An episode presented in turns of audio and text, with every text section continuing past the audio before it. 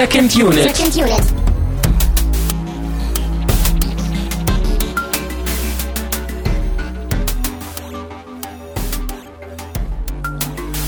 Herzlich willkommen zu einer neuen Ausgabe der Second Unit. Mein Name ist Christian Steiner. Ich habe mir mein Superman-Kostüm wieder in den Schrank gelegt, das Kino verlassen, habe mir aber sehr, sehr, sehr, sehr kompetenten äh, Beirat zur Seite geholt für diese Ausgabe. Bei mir ist Patrick Sweet. Hallo. Hallo, liebe Menschen der Comic-Kultur. Ich hoffe, euch geht's gut und ich freue mich auf die Besprechung. Ja, wir haben viel vor. Ähm, wir ja, es ist Arbeit heute. Es geht, glaube ich, heiß zur Sache. Es wird, ich weiß gar nicht, ob es kontrovers wird. Es ist auf jeden Fall ein kontroverser Film, den wir besprechen. Es ist das neueste Kapitel im, äh, wie heißt es, DC Extended Universe, Schrägstrich Cinematic Universe, Schrägstrich Dingsbums. Äh, es ist auf jeden Fall ein neuer Film im ja, DC Comic Film Universum, der jetzt endlich ohne Superman und Batman auskommt, sozusagen ein eigenes Franchise auf eigenen Beinen steht, sich aber in diese Filmwelt einordnet. Viel, viel ist vorher geschrieben worden über diesen Film, viel, viel diskutiert worden und die Meinungen gehen, glaube ich, sehr stark auseinander und ähm, da müssen wir mal ein bisschen, ein bisschen einhaken, da wollen wir einhaken, da wollen wir drüber quatschen.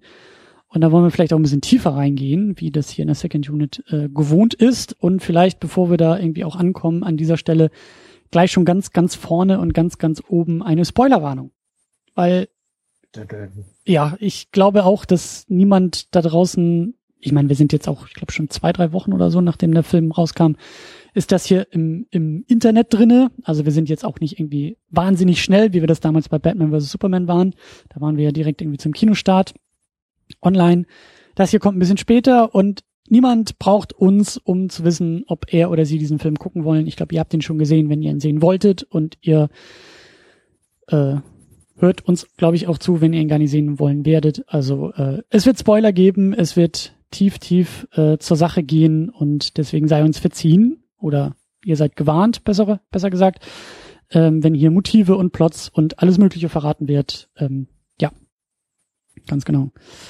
Ähm, und vielleicht noch als klein, als kleine Fußnote, wer jetzt sich irgendwie wundert und sagt, hä, was? Wieso kommt nach Ausgabe 199 Ausgabe 201 und äh, was ist da los? Kann Christian nicht zählen? Hat er sich vertippt?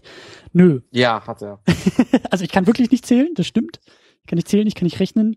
Aber äh, ja, wie ihr vielleicht schon in anderen Ausgaben und irgendwie auch auf der Website gesehen habt, die Ausgabe 200 ist etwas größer geplant und findet auch ja ein wenig, ich will nicht sagen außerhalb statt, aber außerhalb dieses Internets auf jeden Fall. Es wird nämlich in Berlin eine Live-Sendung geben, die wird am 22. Oktober sein.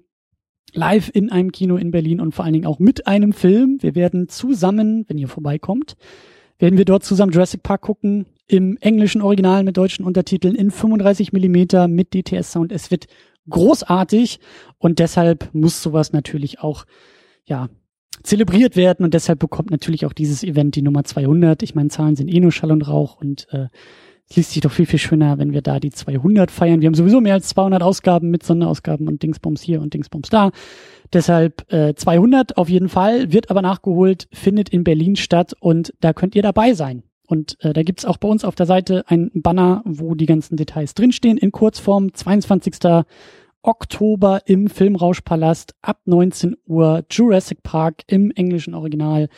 Danach Live-Podcast mit Tamino. Danach Jacker legt auf und wird uns die wunderbarsten Film-Soundtracks in sehr, sehr schöner Ausführung um die Ohren hauen, sodass wir tanzen, Bier trinken und einfach Geil. eine Menge Spaß haben werden. Ich freue mich. Ich bin nämlich auch dort und ähm, ihr könnt mir dann sagen, wie ihr Suicide Squad fandet und äh, nach dieser Diskussion, die wir jetzt haben werden. Ja, ich freue mich auf jeden Fall. Das wird ein ganz toller Abend und ich freue mich auch Jurassic Park ähm, analog zu sehen. Das bekommt man heutzutage nicht häufig mehr zu sehen und von ja. daher greift zu, bevor die Karten weg sind. Ja, ganz genau. Reserviert euch vor und äh, macht das über E-Mail, aber das findet ihr auch alles bei uns auf der Seite die Details und ähm, ja, macht das, meldet euch und kommt vorbei und lasst uns feiern.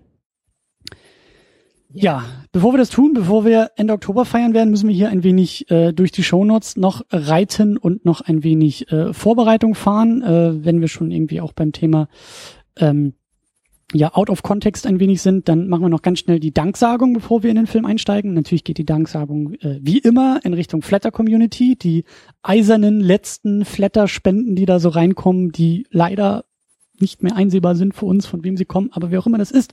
Vielen, vielen Dank dafür. Und natürlich ein riesengroßes Dankeschön an die Patreon-Community, die auch immer größer wird. Das sind Walter White, Michi wie Stefan Mankan, Jonas Mapace, Jota und Tahiti Su, die zwei Dollar spenden und damit hier äh, bedankt werden. Wir haben auch ein neues Premium-Angebot gestartet. Das geht bei fünf Dollar los. Da kriegt ihr auch noch Bonus-Episoden. Da gibt's äh, Gaming-Podcasts, da gibt es Outtakes, da gibt es ganz viel ähm, extra. Und das machen Sultan of Swing, Ulf P. und Markus Hallmitschlager.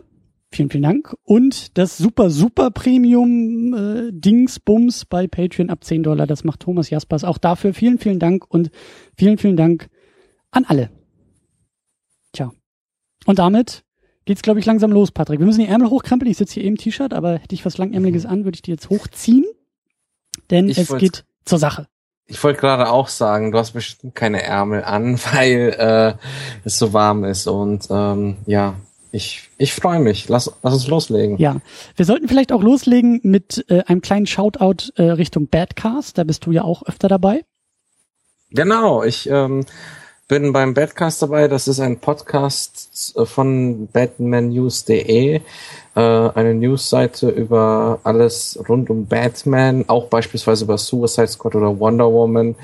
Ähm, und ja, wir haben einen Ersteindruck äh, abgeliefert und einen ausführlichen Podcast, wie Suicide Squad aufgenommen wurde. Und ähm, wir, wir haben auch die alten Batman-Filme besprochen und auch immer im historischen Kontext gesetzt. Äh, wann, wann, wann war was mit Keaton?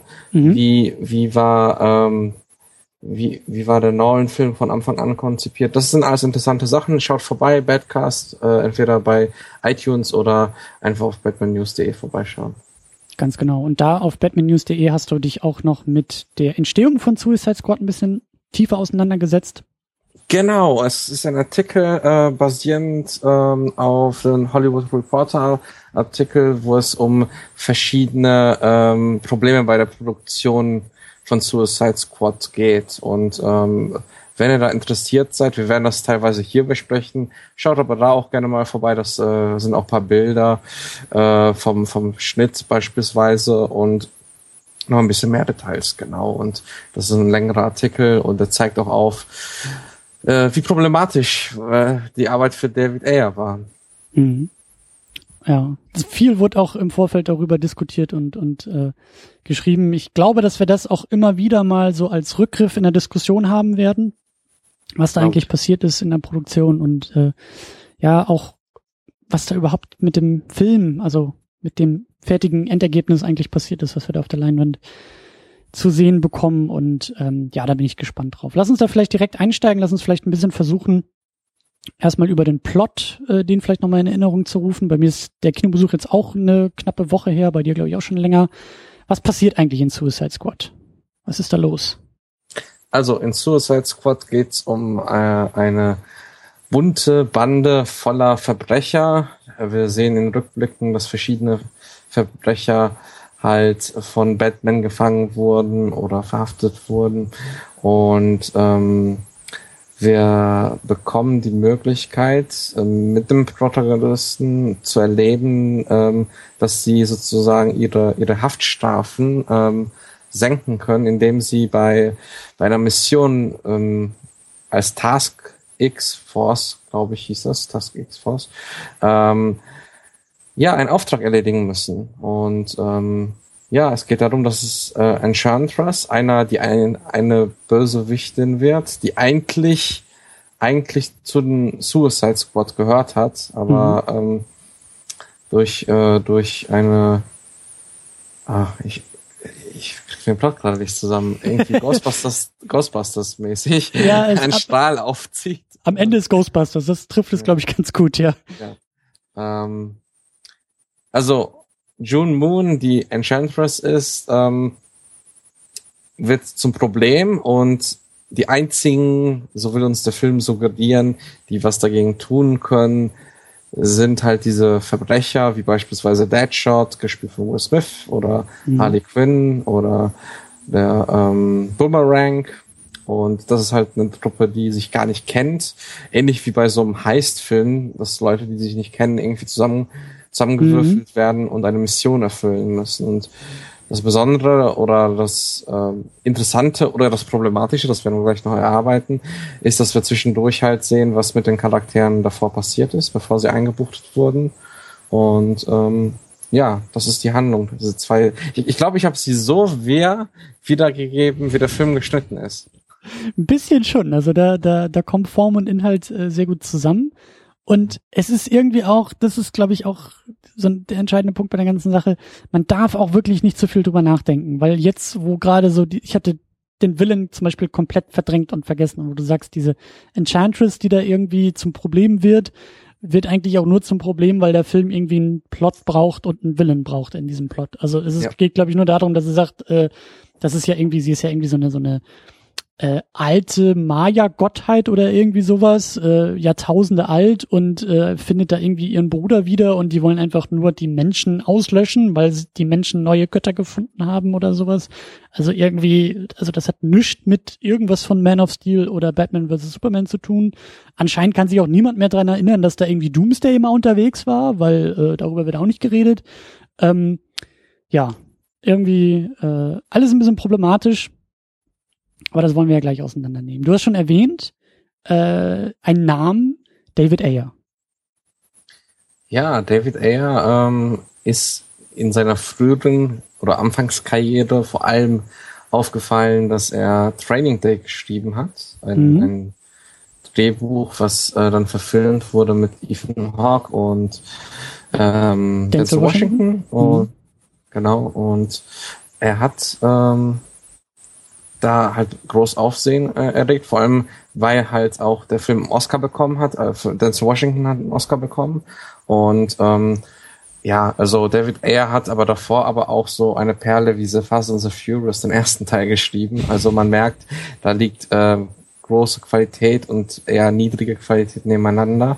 Und was seinem Film eigentlich allen, ja genau, wenn ich mir das durchschaue, SWAT hat er geschrieben, Harsh Times, End of Watch, Sabotage, Herz aus Stahl heißt er im Deutschen, Fury im internationalen Markt. Das sind alles Filme, da geht's um Armee, da geht's um, um, um, um Justiz und um mhm. ähm, Zusammenhalt in, in Truppen von Männern auf jeden Fall. Und ähm, man merkt halt, äh, dass sich dort David Ayer halt austobt. Und sein Regiedebüt war halt äh, Harsh Times mit Christian Bale. Und ähm, dann hat er sich eigentlich immer mehr hochgearbeitet und ähm, hat eher kleinere Filme gemacht, ähm, gedreht. Und eigentlich war Herz aus Stahl so der erste größere Film von ihm und ähm, hat auch gut eingeschlagen. Also Fury hat ähm, über 200 Millionen eingespielt und ähm, hatte nur ein Budget von 68 Millionen. Mhm. Also von daher war das auch ein gutes Geschäft, war auch mit Brad Pitt ein Film, der kam auch von den Kritiken, obwohl der diskutiert wurde, weitgehend positiv an. Und dann hat Warner gesagt, hör mal, äh, mach uns doch mal Suicide Squad. Dreh uns mal, schreib uns mal ein Drehbuch, äh, dreh das mal für uns. Und ähm, das ist schon ein, eine Zäsur für die Karriere von David Ayer gewesen, weil äh, bisher war Fury oder Herz aus Stahl äh, sein größter Film vom Budget mhm. und Aufwand her. Und jetzt hat er einfach mal das mindestens Doppelte und wenn man jetzt noch die Nachdrehs mit einnimmt, wahrscheinlich das Dreifache, ähm, an Budget zur Verfügung gehabt. Und ich kenne das selbst, wenn man viel, viel Geld zur Verfügung hat. Ähm, ne, lass mich das nochmal formulieren. Ähm, wenn man, wenn man mehr Geld zur Verfügung hat als zu kleineren Projekten, äh, kann das auch zu Problemen führen, weil viele Menschen denken auch, oh ja, er hat jetzt mehr Geld zur Verfügung, dann wird alles besser. Mhm. Aber wenn man gewohnt ist, äh, mit kleinen Mitteln zu arbeiten, äh, ist es die absolute Katastrophe, weil du plötzlich dich um Dinge kümmern musst, ähm, die du, an die du nicht gewöhnt bist. Und das hat zur Folge, dass du aus deinem Arbeitsrhythmus äh, rauskommst und dann halt Probleme bekommst. Und ähm, das war jetzt so der erste große Blockbuster von David Ayer. Ähm, Suicide mhm. Squad hat bisher ähm, gut, gut, gut eingespielt, zwar jetzt nicht so gut wie ähm, wie Man of Steel oder ähm, Batman v Superman, aber auch weil er nicht in äh, China lief, 635 Millionen hat äh, Suicide Squad bisher eingespielt, also ein Plusgeschäft für. Klar, und er oh. läuft ja noch, also zum genau. Zeitpunkt dieser Aufnahme ist er ja noch mitten im Kino-Release. Genau, also der wird bestimmt noch 50 Millionen oder sowas einnehmen. Also nicht mehr ganz so viel, weil der weitgehend schon mehrere Wochen äh, auf der Welt läuft. Mhm. Ja, und man muss sagen, das ist schon interessant, dass Warner gesagt hat, hey, wir haben diesen, diesen Stammregisseur, der die letzten Filme alle bei Warner auch gedreht hat. Mhm. Mm, und wir, wir nehmen den, ähnlich wie Zack Snyder, der macht ja auch alles mit Warner und ist sehr studio-loyal.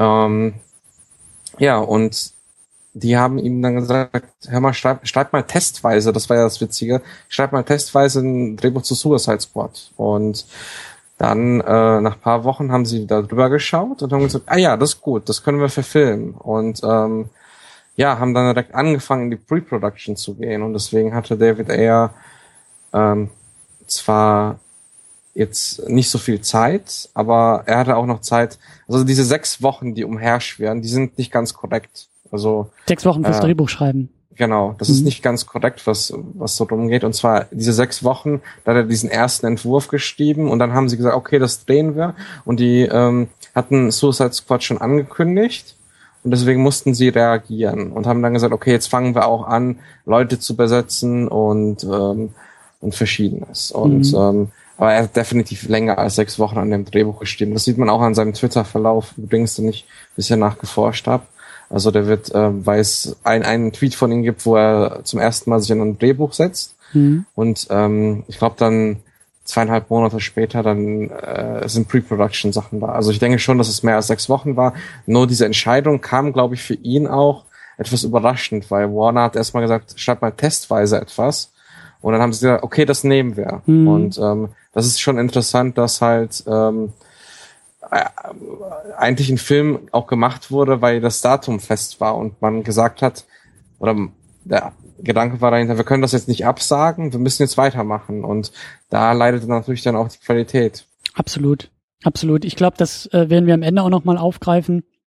Ähm, Absolut, weil weil das glaube ich auch ähm, viel über den über den Zustand auch dieses DC-Universums ähm, aussagt. Und wenn man vielleicht irgendwie auch eine gewisse Hoffnung äh, schöpfen will aus aus aus diesem Film oder äh, aus dem weiteren Verlauf, dann kann man vielleicht auch sagen, gut, das war jetzt sozusagen der erste Film in diesem weiteren Filmuniversum, der erstmal nicht von Zack Snyder kam, der eben relativ schnell gemacht wurde, während halt alle späteren Releases, die ja gleichzeitig angekündigt wurden, ein bisschen, also rein natürlich schon ein bisschen mehr Zeit zur Planung hatten und vielleicht dadurch auch ein bisschen mehr Zeit zum Atmen hatten und ähm, ja, vielleicht dadurch auch ein bisschen, wie soll man sagen, ja, gereifter, also ohne jetzt irgendwie mhm. qualitativ, sondern einfach wirklich wie so, ein wie so ein Wein, der einfach ein bisschen mehr Zeit hat, so und dadurch äh, vielleicht auch mehr Möglichkeiten haben, besser zu werden. Ich meine, ich bin äh, Zwangsoptimist, also äh, ich versuche ja auch immer das Positive zu sehen und wer weiß, vielleicht kann man das irgendwie auch nachher so abhaken und sagen, gut, das Ding musste halt eben relativ schnell produziert werden und war eben so der erste,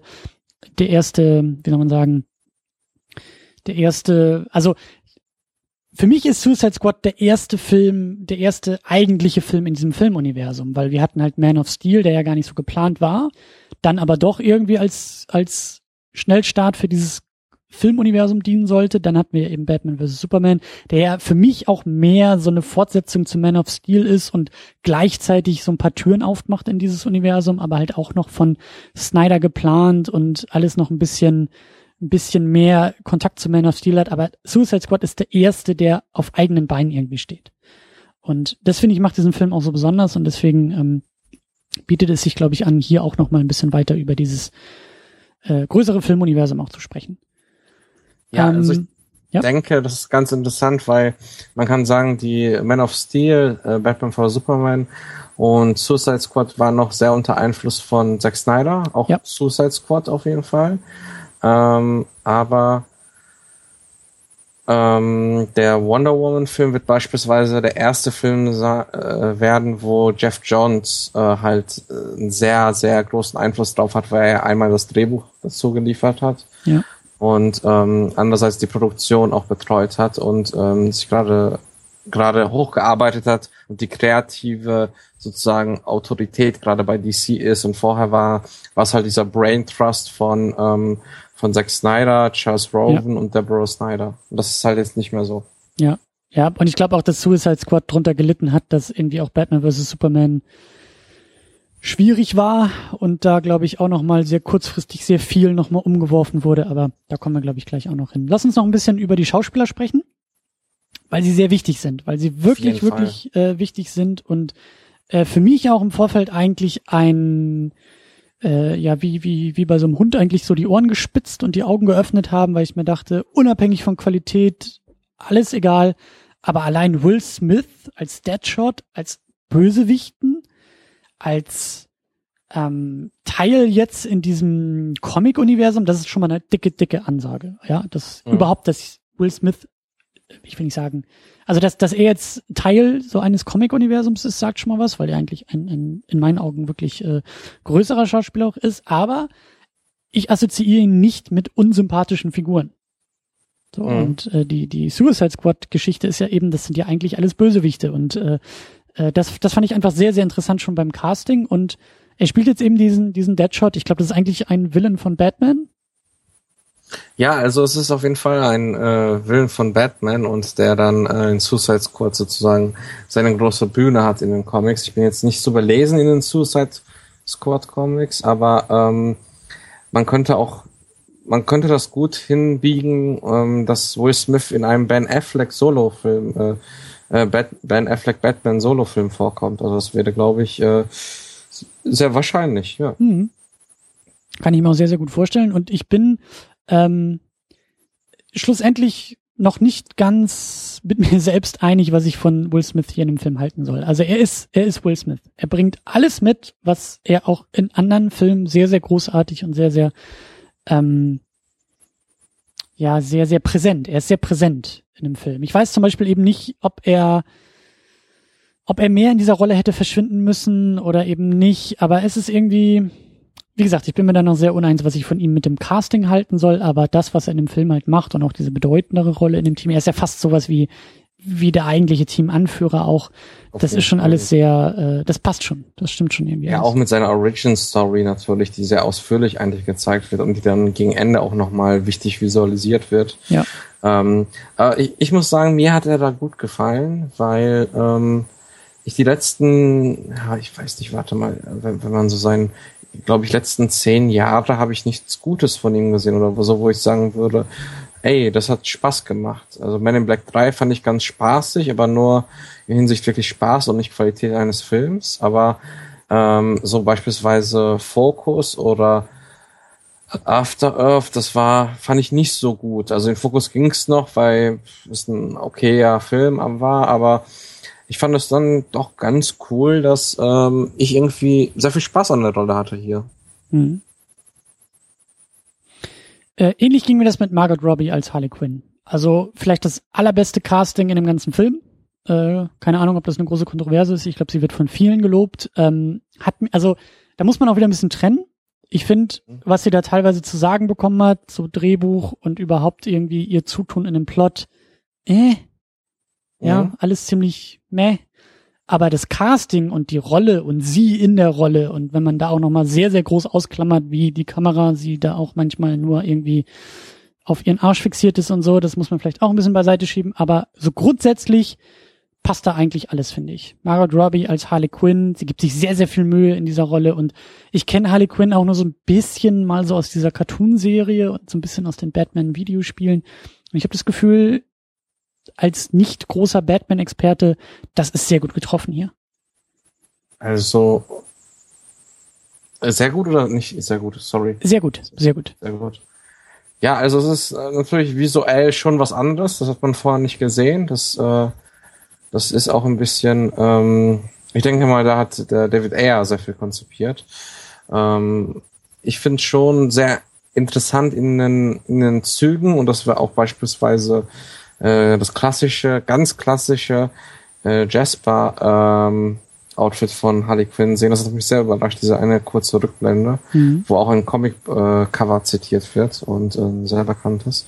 Und ähm, ja, ich muss sagen, ich fand sie gut, aber ich fand sie dann doch sehr schwach geschrieben, wie du schon erwähnt hast, in dem Sinne auch, dass ich irgendwie da gab es beim Finale dann noch paar Gespräche und ich habe irgendwie das Gefühl gehabt, ich habe jetzt begriffen, wie der Charakter funktioniert. Ja. Ihr müsst mir es in diesen Momenten nicht zeigen. Ja, und ja. es war ein bisschen wie mit dem Hammer, den sie selbst rumträgt. Also, mit dem also Baseballschläger, ja. Ja, sie hat ja auch so einen Hammer, ja. wo sie äh, Köpfe zerstört hat. Ja. Ja, das stimmt schon. Also das, das ist aber auch so so so grundsätzlich ähm, das Drehbuch, ich glaube, da werden wir gleich auch noch irgendwie ein bisschen ankommen. Ja, Das ist halt alles ziemlich furchtbar, aber äh, so. Wir müssen ja erstmal ein paar Highlights vielleicht auch rausgreifen. Und ich finde auch als nächstes Highlight weil, äh, Viola Davis als Amanda Waller, als, als Regierungsinstanz, ähm, Instanz, die eigentlich dieses Team zusammenstellt, sehr kaltblütig unterwegs ist, äh, mit Fußnote in Klammern gesetzt, schlussendlich auch wie alle in dem Film eigentlich keinen Sinn ergibt und keine Motivation hat und auch keine erkennen lässt und das bisschen Motivation auch keinen Sinn ergibt. Aber so grundsätzlich vom Casting her und eigentlich, für mich ist sie eigentlich der Hauptbösewicht in diesem Film. Also eigentlich ist sie so, müsste sie der Hauptgegenspieler oder einer der größeren Gegenspieler in dem Film sein, ähm, aber auch gut gecastet. Ja, also Viola, Viola Davis ist auf den Punkt gut. Ähm, hier ist eigentlich, sagen wir wahrscheinlich bei jedem Charakter oder bei jeder Handlung, die wir besprechen, in Grundsätzen super gecastet, sieht visuell ganz nett aus, aber äh, das Drehbuch hat dann doch einiges. Ähm, ja, aber lass uns später dazu kommen, weil ich glaube, da, da können wir, glaube ich, später, wenn wir nochmal über die Figuren reden, ja. ähm, noch einiges drüber besprechen. Ja. Vielleicht die größte Kontroverse in dem Film, Jared Leto als Joker. Oh ja, ja. Wie stehst du dazu?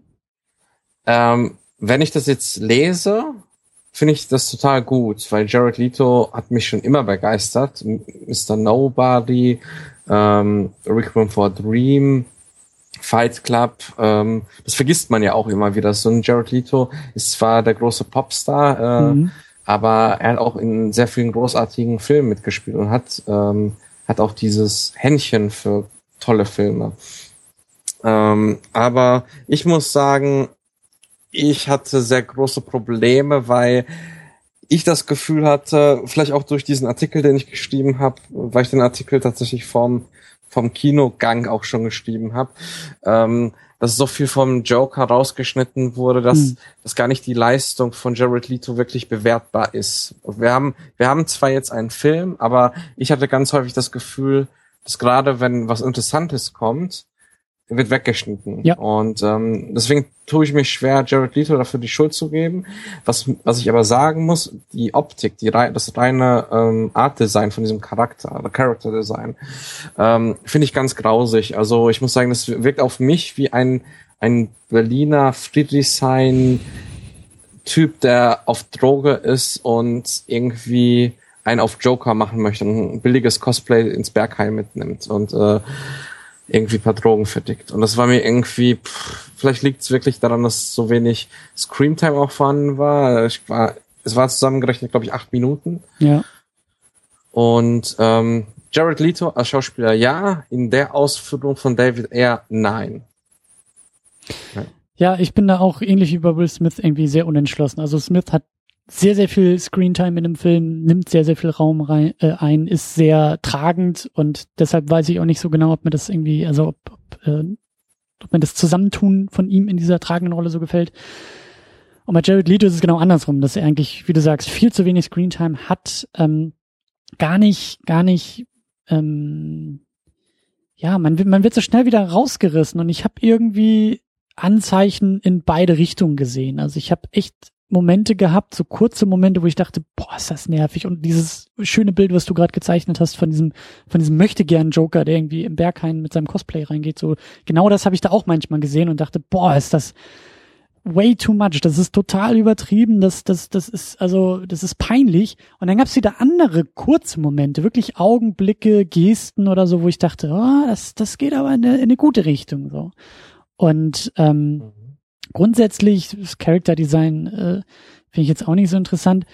Ich finde die grundsätzliche Entscheidung schon ein bisschen spannend, ihn als so ein, als so ein Gangster äh, einzuführen. Also klar, er muss sich jetzt irgendwie so ein bisschen mit Heath Ledger irgendwie messen lassen. Ähm, und natürlich hat man da auch versucht, sehr radikal irgendwie auszubrechen, auch schon im Design.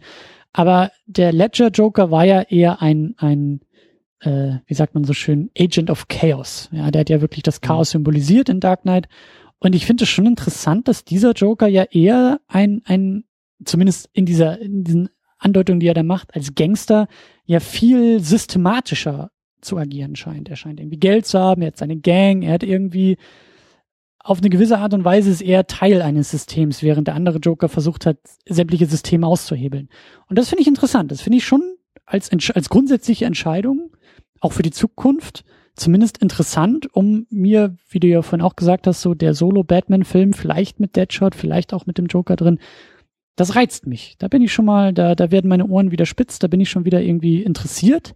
Aber ja, also. es ist wirklich zu wenig hier. Das ist leider viel, viel zu wenig. Und es wundert mich auch unglaublich, dass der Joker hier nicht als Hauptantagonist äh, Ja, trägt. also es wurde ja so viel vermarktet und dieses, es gibt ja dazu auch, glaube ich, Variety oder Hollywood Reporter, gibt so einen ganz tollen Artikel, ob äh, Hollywood Method Acting als, ja. äh, als Vermarktungsmittel äh, benutzt. Und da dachte ich auch so, okay, man man man plustert das so auf, man sagt das, okay, das ist okay. Diese Geschichten, dass er irgendwelche Ratten den anderen Crewmitgliedern geschenkt hat und Harley Quinn auch äh, so Margot Robbie immer immer auch genervt hat am Set und den Regisseuren. Ähm, aber wir sehen eigentlich nicht so viel davon, weil auch die ja. Szenen, in denen, in denen er da ist, bis auf eine, da können wir vielleicht später drüber reden, ähm, haben nicht so viel Zeit zum Atmen. Also die sind immer direkt, wenn man ein bisschen Zeit zum Nachdenken hat, kommt dann ein ganz schneller Schnitt und wir sind schon wieder in der Gegenwart. Ja. Ja. ja. Definitiv äh, verschenktes Potenzial und äh, da brauchen wir noch mehr. Ja. Ähm, ja, dann, ich weiß nicht, ob wir, ob wir bei allen auch noch so viel Raum einnehmen werden. Der Film macht es ja eigentlich auch nicht so sehr. Wir haben Jay Courtney als Boomerang. I hm. didn't know that Boomerang existed, but okay. Ähm, der auch gar nicht mal so schlecht ist. Also Jay Courtney, der irgendwie, äh, was hatte er denn gemacht? Hier, Dings, Transformer. Nee, nicht Transformer, wie heißt es? Äh, Terminator. Terminator. ja, Entschuldigung. äh, Witz, Witz, ja. Und er hat äh, den Die Hard, ne? Stirb langsam. Äh, den habe ich mir schon gar nicht mehr angeguckt, ja, diesen neuen, aber den, ja, den Ich auch nicht, aber ich, ja, genau. Und Divergent, diese, diese Reihe, die jetzt auch im Fernseher gelandet ist. Und ähm, Ive Frankenstein, Jack Reacher, ja, mhm. das sind so die Sachen. Ja, ich muss sagen, ich mochte den bisher in keiner Rolle. Der war immer fehlbesetzt oder er hat richtig schlecht gespielt. Und ähm, ich muss sagen, das war der erste Film, wo ich sage so, okay, er hatte, er hatte nicht so viel zu tun. Ja. Aber das, was er gemacht hat, fand ich unterhaltsam und war okay. Ja. Das war, das war, ich muss sagen, das war vielleicht so bisher sogar der einzige Jay Courtney-Film, wo ich sagen würde, ey, da, da würde ich den nochmal sehen. Suicide 2, komm, zeig nochmal ein paar Szenen. Ähm, das ist okay. Also der kann gerne dabei sein. Ich finde eigentlich ganz witzig mit dieser assigen Art. Und ich hatte auch ein bisschen das Gefühl, dass er der einzige Charakter ist, der wirklich ähm, das, was immer vermarktet wurde, so diese, uh, diese Gangstertruppe, diese bösen Jungs, dass er wirklich so einer ist, der wirklich ein bisschen assiger und edgy ist und nicht so. Ja. Die anderen sind alle nach meiner Meinung sehr klischeehaft und ja. Ähm, ja. und sehr glatt gebügelt für das, was sie sein sollen angeblich im Marketing. Und er wirkt auf mich schon so wie so ein Assi, der die Bierdose wegwirft und dann rülpst, während halt auf ihn zehn äh, Gegner einschlagen gleich und er dann kämpft das und sein sein Einhorn da holt aus dem ja. Rucksack. Ja. Ja, das stimmt schon, das stimmt schon. Ähm, dann haben wir als Killer Croc äh, Adewale Akinuyu Akbaye, den ich zumindest noch aus Lost kenne. Ich weiß nicht, ob du das mal geguckt Kennt man? Okay. Ähm, da hat er den Mr. Echo gespielt, eigentlich auch sehr, sehr gut. Äh, hier natürlich komplett in der Maske verloren. Und ja. als Killer Croc irgendwie auch, äh, ich weiß, ich will nicht sagen Fehl am Platz, aber also ich hatte das Gefühl, ich kann mich dran erinnern, dass er einmal was gesagt hat. Ich weiß nicht, ob er überhaupt mehr als einmal was gesagt hat. Irgendwie auch. Und das ist auch so ein bisschen, also da, da krankt der Film irgendwie auch an diesen viel zu vielen Figuren. Ähm, weißt du, wir, wir, wir sind gerade eben die erste Riege durchgegangen. Ich finde so, so irgendwie, so knapp danach kommt tatsächlich Jay Courtney als Boomerang, wie du sagst, so, das funktioniert alles noch ein bisschen. Und alle, die wir jetzt gleich durchgehen werden, die sind so völlig irrelevant. Die sind einfach irgendwie da. Ah, nee, da würde ich halt, dir schon nicht mehr zustimmen. Also ähm, beispielsweise Diablo finde ich beispielsweise gar nicht mal so irrelevant im Film. der hat, der hat zwei Momente oder einen Moment, äh, wo man sagt, also den hätte man komplett rausschneiden können. Also so die- Nee, die, nee, die Hälfte nee, da, weg. da stimme und, ich nicht zu, weil er gibt das Thema des Films vor. Okay, Okay. Ja, aber dazu vielleicht später mehr. ich bin oder? gespannt. Ich bin sehr, sehr gespannt. Äh, ja. Ja.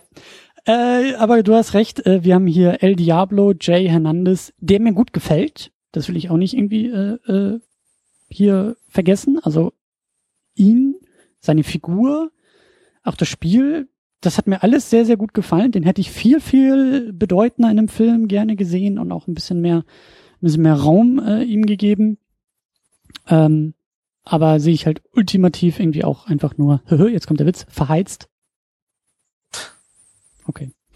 Äh, lassen wir das. Äh, dann haben wir Cara Delevingne als ja, Enchantress, als June Moon. Habe ich auch alles nicht verstanden, warum da irgendwie sie überhaupt dabei und ich habe auch das Gefühl, dass sie echt nichts zu tun hat in dem Film, außer irgendwie komisch zu tanzen. Also gerade als sie da diese, diese, diese böse, also nicht diese Bösewichtwerdung, aber diese, diese, ähm, als sie diese Encha- Enchantress da wird, diese, diese Maya-Gottheit, das ist alles so abgedreht, das ist alles so bekloppt, äh, dass ich mich echt gefragt habe, was soll das? Also schmeißt die komplett raus aus dem Film und packt den Joker in, in, ins Zentrum der Auseinandersetzung. So.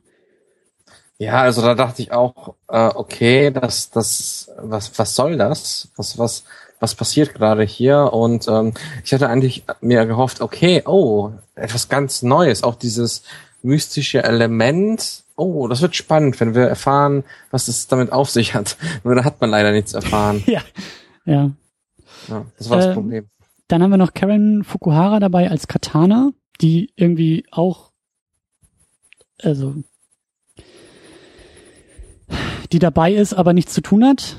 Ja, vor allem, sie kommt ins, ins Flugzeug reingesprungen und sagt so, hey, ich bin jetzt dabei. So nach dem Motto. Und ich dachte mir, was ist denn da los? Ja, Und dann wird, ja. dann wird, dann wird zwei oder dreimal erwähnt, ja, sie hat ihren Mann verloren mit diesem Schwert und ähm, sie ist von Rick Flag, ähm, die Assistentin oder hält ihm den Rücken frei. Und ich dachte mir nur so, what the fuck? Die sieht aus wie auch wie so eine Cosplayerin mit mit diesem mit dieser chinesischen Maske, die man für 10 Euro bei eBay bekommt oder Amazon.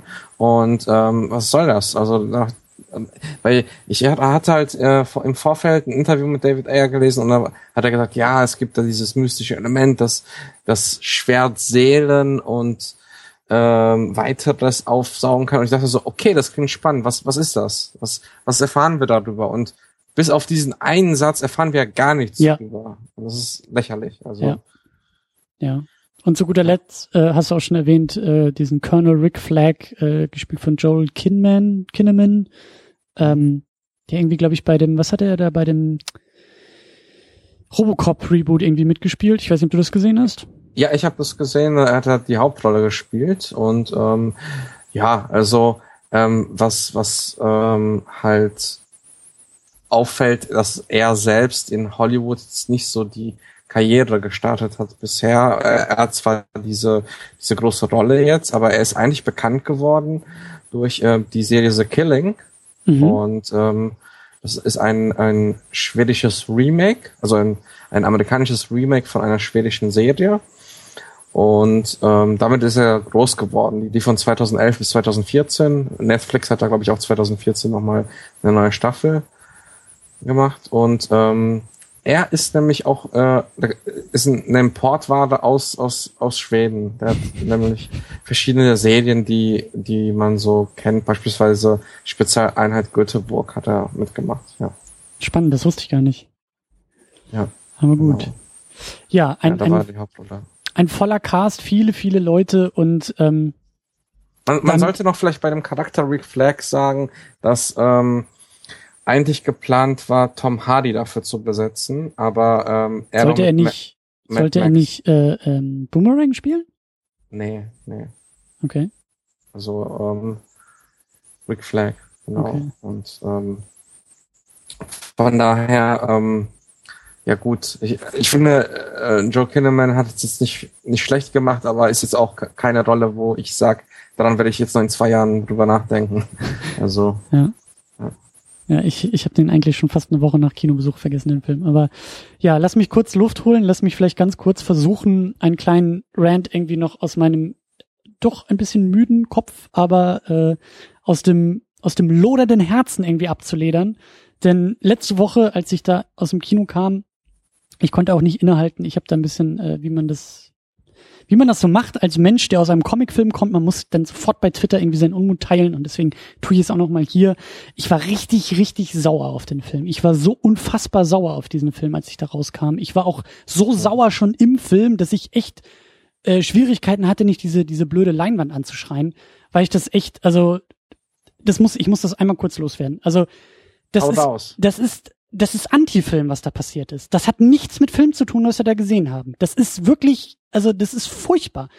Es ist genau das, was alle Leute, ich beschäftige mich länger jetzt ja so mit Superhelden und auch mit Superheldenfilmen und bin da ja ziemlich drin. Das ist genau das, was sie alle, was ich immer wieder höre bei Marvel. Oh, es passiert nichts in den Filmen, es gibt keine Entwicklung, es gibt keine Charaktere, es muss alles irgendwie in dieser Maschinerie laufen und es ist alles irgendwie keine Erzählung mehr. Genau das ist hier bei Suicide Squad der Fall. Es passiert in diesem Film nichts. Das Problem ist schon mal Punkt eins, Riesenfallhöhe, weswegen ich eigentlich Bock auf den Film hatte, die Prämisse.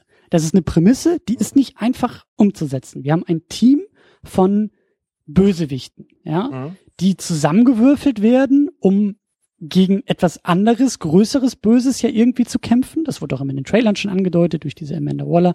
Äh, so nach dem Motto, ja, das ist eigentlich, das ist so die Expendables im Superheldenformat. Ja, wenn denen irgendwas zustößt, wir können die Schlüssel, wir haben die Schlüssel eh schon weggeworfen.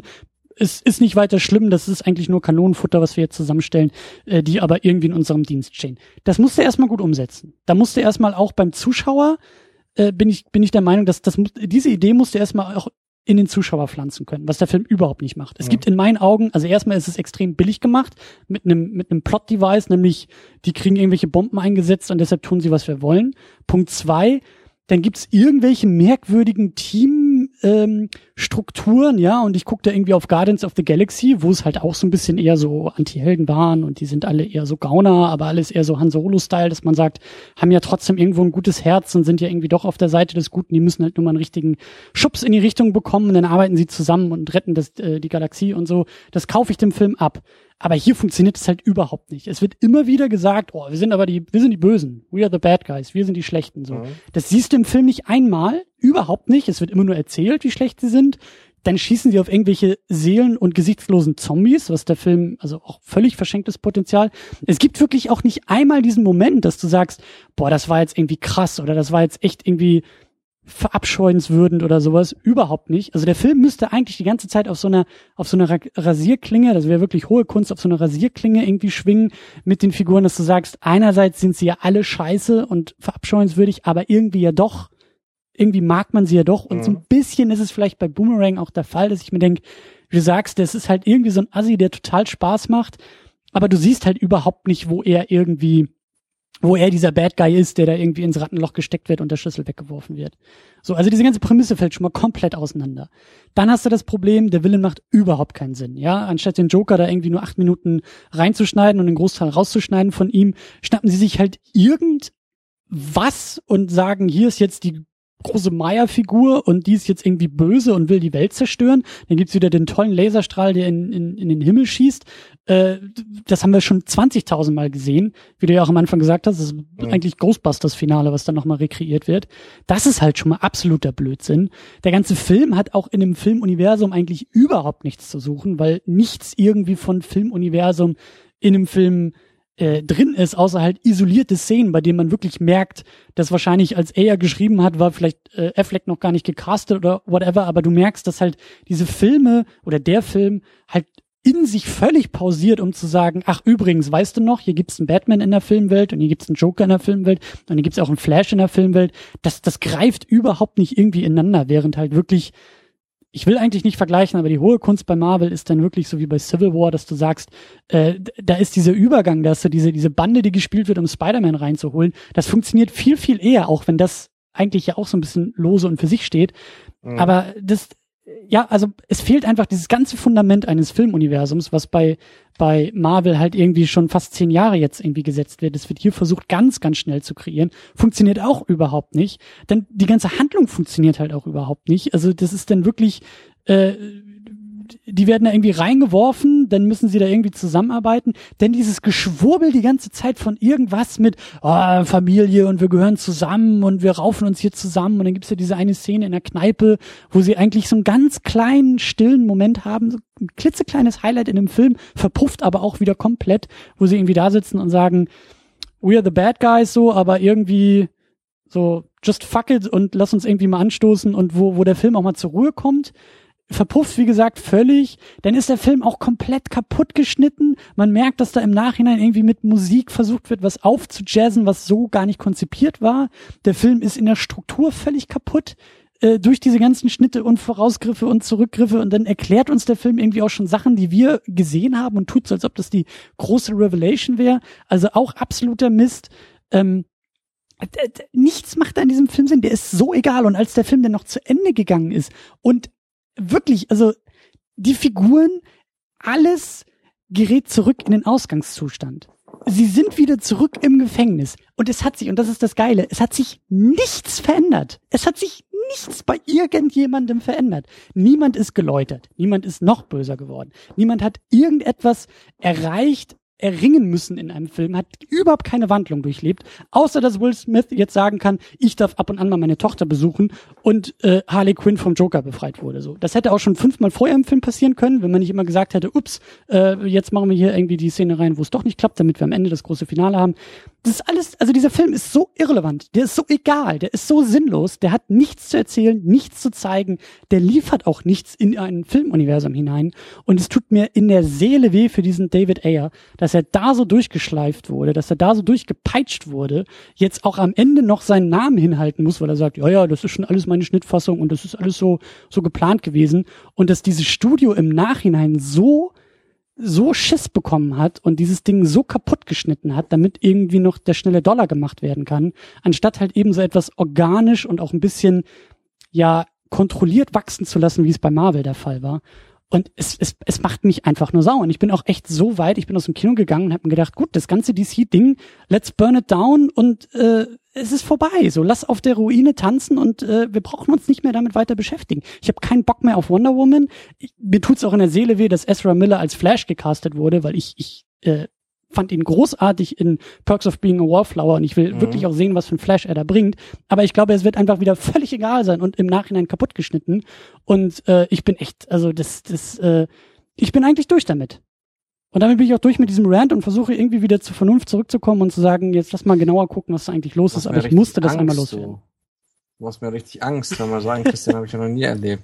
Siehst du, er macht, der Film macht mich auch zum Bösewichten, so. Ja, ja, ich merke das schon. Also, dass du sogar sagst, eine Comic-Verfilmung, davon habe ich genug. Wow, das, das muss es erstmal schaffen. Ja, also vieles, was du, was du kritisierst, das ist vorhanden. Da brauchen wir, glaube ich, gar nicht so, so, so, so diskutieren, sondern da bin ich voll bei dir. Ähm, aber ich muss sagen, mir hat insgesamt der Film von den ganzen DCU-Filmen einfach Spaß gemacht. Also er, wirkte auf mich wie, wie eine wie ein Zusammenschnitt aus YouTube. Also du sagst völlig richtig, der Schnitt ist eine Katastrophe. Ähm, es war ja auch so, ähm, steht auch in diesem Artikel äh, von Hollywood Reporter, ähm, es gab zwischendurch zwei Fassungen, weil das Studio sich nicht sicher war. Und die zweite Fassung, also die erste Fassung war von David Ayer äh, und die zweite Fassung war, jetzt kommt's, von der Firma, die den Trailer geschnitten hat und bisher noch keinen Film geschnitten hat. Ja. Und äh, sondern immer nur bisher Trailer. Und ähm, jetzt, was wir im fertigen Film haben, ist eine Mischung aus beiden, was das Ganze noch obskurer wow. macht. Wow. Und die erste Hälfte ist äh, von Trailer Park, so heißt die Firma äh, die den Trailer geschnitten hat. Und man sieht auch, an der Schnitttechnik, dass die ganz Ja. anders ist. Ja. Dass am Anfang ganz viel zack, zack, zack einfach reingebracht wird und, Und da haben wir Musik Mu- und ja. Musik-Cue, da haben wir ein Musik-Cue, aber nichts ausgespielt und da haben wir irgendwie so eine komische bunte Blende wie im Trailer. Und dann so, wenn es zum Einsatz hingeht und wir sozusagen los, losgehen mit den Charakteren, da ist der Schnitt wieder auch ganz anders. Da ist er etwas klassisch filmischer. Es gibt zwar immer noch vereinzelt Rückblenden, aber ähm, ja, es war beispielsweise vorher geplant, dass der Film anfängt mit Enchantress, wie sie in dieser Ruine ist. Das war Mhm. ursprünglich am Anfang von Air gedacht. Und ähm, man sollte sozusagen mit den Charakteren, also man hätte erstmal erlebt, was die Charaktere erleben. Und dann wäre es erstmal irgendwann, glaube ich, im zweiten Akt ins Gefängnis gekommen. Und dann hätten sie diese Redemption halt bekommen, also diese Erlösung, Mhm. dass die äh, weniger Strafe oder beziehungsweise voll, voll frei sind, ja. Und ähm, das ist, ich glaube, das ist der Hauptpunkt, warum der Film so katastrophal ist in seinem technischen Bezug, weil, weil er halt als organisch dramaturgischer Film und ich habe das Gefühl, wir, wir, wir sagen eins zu eins das, was ich beispielsweise bei Batman v Superman gedacht habe. Yep.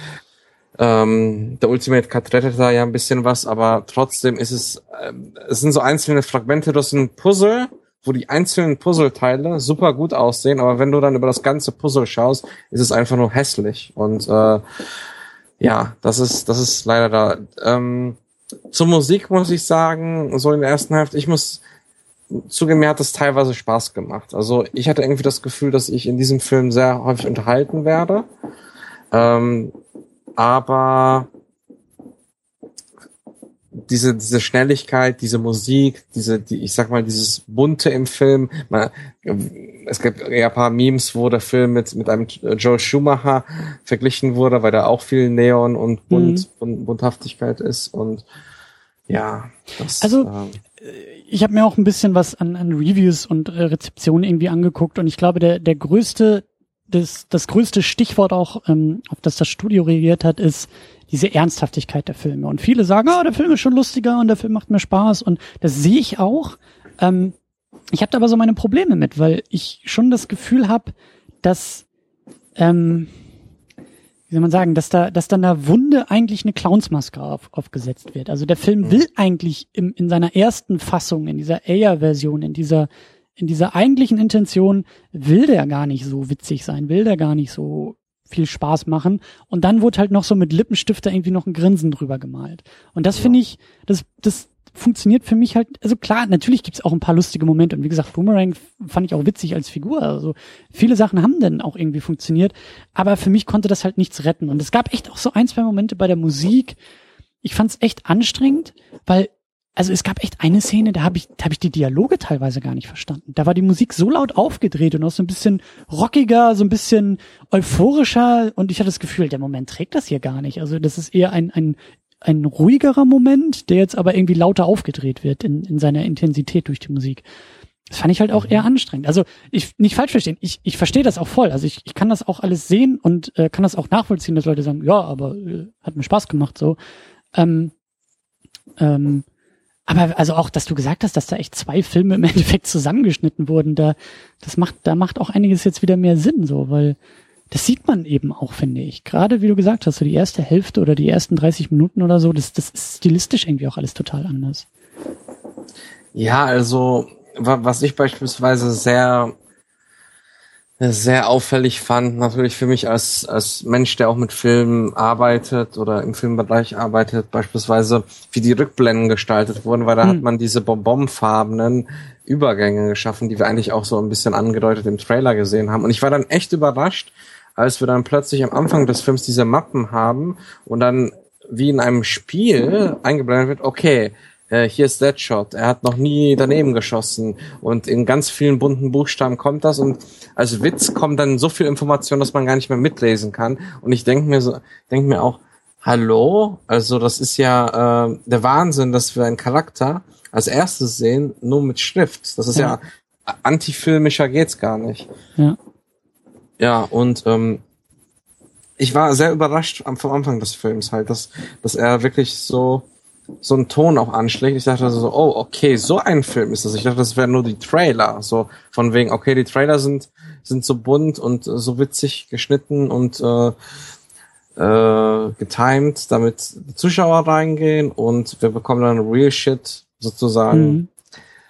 Aber was dann da war, also das hat mich wirklich überrascht. Mich hat es zwar unterhalten, aber ich sag, sag mal so, mein fachliches Wissen muss ich da ausschalten, um es ähm, mich unterhalten zu lassen. Ne? Weil äh, ich merke natürlich schon, dass es derbe schlecht ist. Aber ähm, ja, wie du sagtest, es ist ein Produkt, was auf schnelles Geld auf, aus ist. Ne? Da, ja, und ich habe auch echt das Gefühl, dass dort, also ich hau ja auch gerne auf Snyder drauf und und äh, auch auf, auf Batman vs Superman und Man of Steel und so und sehe, also für mich ist da schon in der Grundkonzipierung eine ganze Menge schiefgelaufen. Aber jetzt so nach Suicide Squad, ich finde es halt auch so schwierig, weil du merkst einfach, dass so mittendrin der Kurs korrigiert wird. Also dass wirklich auch dieser Film eigentlich, glaube ich, so im Ton, in seiner Stimmung her viel eher an diese Welt passt, die auch in Batman vs. Superman durchkam. Und jetzt mhm. aber so, also ne, wie so ein Zug, der im Fahren noch umgeleitet werden muss. Ja, und das ja. ist, das ist halt wirklich ein, ein, Unfall, ja, wie man so schön sagt, Trainwreck. Und das finde ich, das, also das ist so, ich würde so gerne diesen ja, Air-Cut auch sehen. Ich würde so gerne wissen, was da eigentlich ursprünglich angedacht war. Das wird mir wahrscheinlich auch nicht gefallen, aber ich glaube, auf einer ganz anderen Ebene wird es mir nicht gefallen, als so ein Ding, wo ich mir irgendwie denk, ja, das ist irgendwie handwerklich auch schon so kaputt, was der andere, glaube ich, nicht gewesen wäre. Ja, also ich kann nur empfehlen, äh, vielleicht kannst du was verlinken. Es gibt so ein Reddit, ähm, Reddit-Artikel, wo jemand das beschreibt und das scheint auch, wenn man jetzt gewisse Interviews mit David Ayer von früher auch noch vergleicht, wo er, wo, wo noch nicht die Nachdrehs waren, klingt das alles sehr plausibel und wurde von mehreren Quellen auch bestätigt. Und da, da sieht man halt auch, wie der Film verlaufen ist. Also es gibt dann halt ähm, Szenenbeschreibungen und viel mehr Joker-Szenen mhm. beispielsweise mhm. auch und die wir gar nicht gesehen haben im Film. Und ähm, ja, das ist, das ist schon der Wahnsinn, dass halt, ähm, ich verstehe auch ehrlich gesagt die Führungsriege von Warner nicht, weil ich als Unternehmen, wenn ich sehe, ey, Man of Steel ist schon nicht so toll angekommen, nett gesprochen. Batman vor Superman war auch eine Katastrophe. Immerhin, ey, das waren Batman und Superman. Ne? Und jetzt, jetzt nochmal so einen heftigen Kur äh, so eine heftige Kursänderung zu fahren, finde ich schon heftig. Und ich bin mal gespannt, weil ich habe echt Hoffnung im Gegensatz zu dir, ähm, dass Wonder Woman was wird. Ich habe sehr viel Spaß beim Trailer gehabt und ich habe da ein ganz gutes Gefühl, weil Warner auch hoffentlich weiß, dass sie nicht nochmal sowas abliefern können, sowas zerstückeltes. Und ich frage mich nur, was machen die Entscheider? Wieso, wieso machen die Entscheider das, wenn, wenn ähm, die erste Erklärung ist natürlich in der Hoffnung, mehr Zuschauer zu bekommen, aber die müssen doch auch selbst wissen, als, als, als Filmkenner. Also es gibt ja ein paar Leute, nicht nur Anzugträger, die entscheiden, okay, wir müssen dann umschneiden, die haben was, die wissen was von der Materie und da verstehe ich halt nicht, warum sowas Drastisches passiert. Da muss ganz viel Panik wohl äh, bei Warner da gewesen sein. Anders kann ich mir das nicht erklären. Das also, halt also eine, eine äh, Ferndiagnose, die auch von, von kompetenten Leuten durchgeführt wurde, die ich in der Beobachtung auch ganz interessant finde, ist eben, dass der Chef von Warner halt ähm, als erster Studiochef auch in der Filmgeschichte von Hollywood ähm, kein Kreativer ist. Sondern es ist ein Mensch, der aus dem Marketing kommt, der es eben bis an die, Sti äh, an die Spitze von Warner geschafft hat. Und ähm, da könnte man ja eben unterstellen, dass es da so eine mhm. gewisse Ferne zum eigentlichen Produkt gibt, nämlich zum Film, und eher eine Nähe zum Verkaufen des Produktes gibt. Und das ja. muss man natürlich auch dazu sagen. Also diese ganzen Scheißhaufen, die da bei, bei Warner rausfallen und sich Superheldenfilme nennen, die verkaufen sie dafür ziemlich anständig. Also die floppen ja nicht oder die floppen ja zumindest nicht in diesen Dimensionen, äh, in denen man irgendwie davon sagen könnte, dass es halt irgendwie ein Riesenflop wäre oder sowas. Und ähm, ja, ich habe ich hab so das Gefühl, also als du das gerade so beschrieben hast, hat sich bei mir so ein Bild aufgemacht. Und dieses Bild ist halt irgendwie so, so, so ein, so ein äh, betrunkener Anzugträger, der so die ersten drei Knöpfe aufgemacht hat, die Krawatte hängt ein bisschen schief, aber versucht noch so die, die, die Präsenz zu wahren, der halt irgendwie an so einem, an so einem äh, Roulette-Tisch oder an so einem Pokertisch irgendwie sitzt, an Pokertisch hm. vielleicht eher, und äh, irgendwie schon 30.000, drei Millionen, whatever, äh, in der Miese ist und sich aber immer noch ein Blatt dealen lässt und immer noch sagt, immer noch alles irgendwie verdoppelt und sagt, alles ja. oder nichts, alles oder nichts auf die nächste Karte, auf die nächste Hand und immer noch der Meinung ist, dass er irgendwie aus dieser Nummer rauskommt und irgendwie noch als Sieger vom Tisch gehen kann und eben ähm, sozusagen als Gewinner irgendwie noch aufstehen kann. Und alle um ihn herum stehen daneben und sagen, Alter, lass mal gut sein, schlaf dich mal aus, komm morgen noch mal wieder und dann dann dann geht's dann geht's wieder besser und so denke ich halt irgendwie darüber nach. Ich verstehe halt echt nicht also ich, ich verstehe es auf einer pragmatischen Ebene natürlich, das ist auch ein Investment, das ist halt ein Business, so dass das wäre ein Rieseneingeständnis, da jetzt irgendwas äh, äh,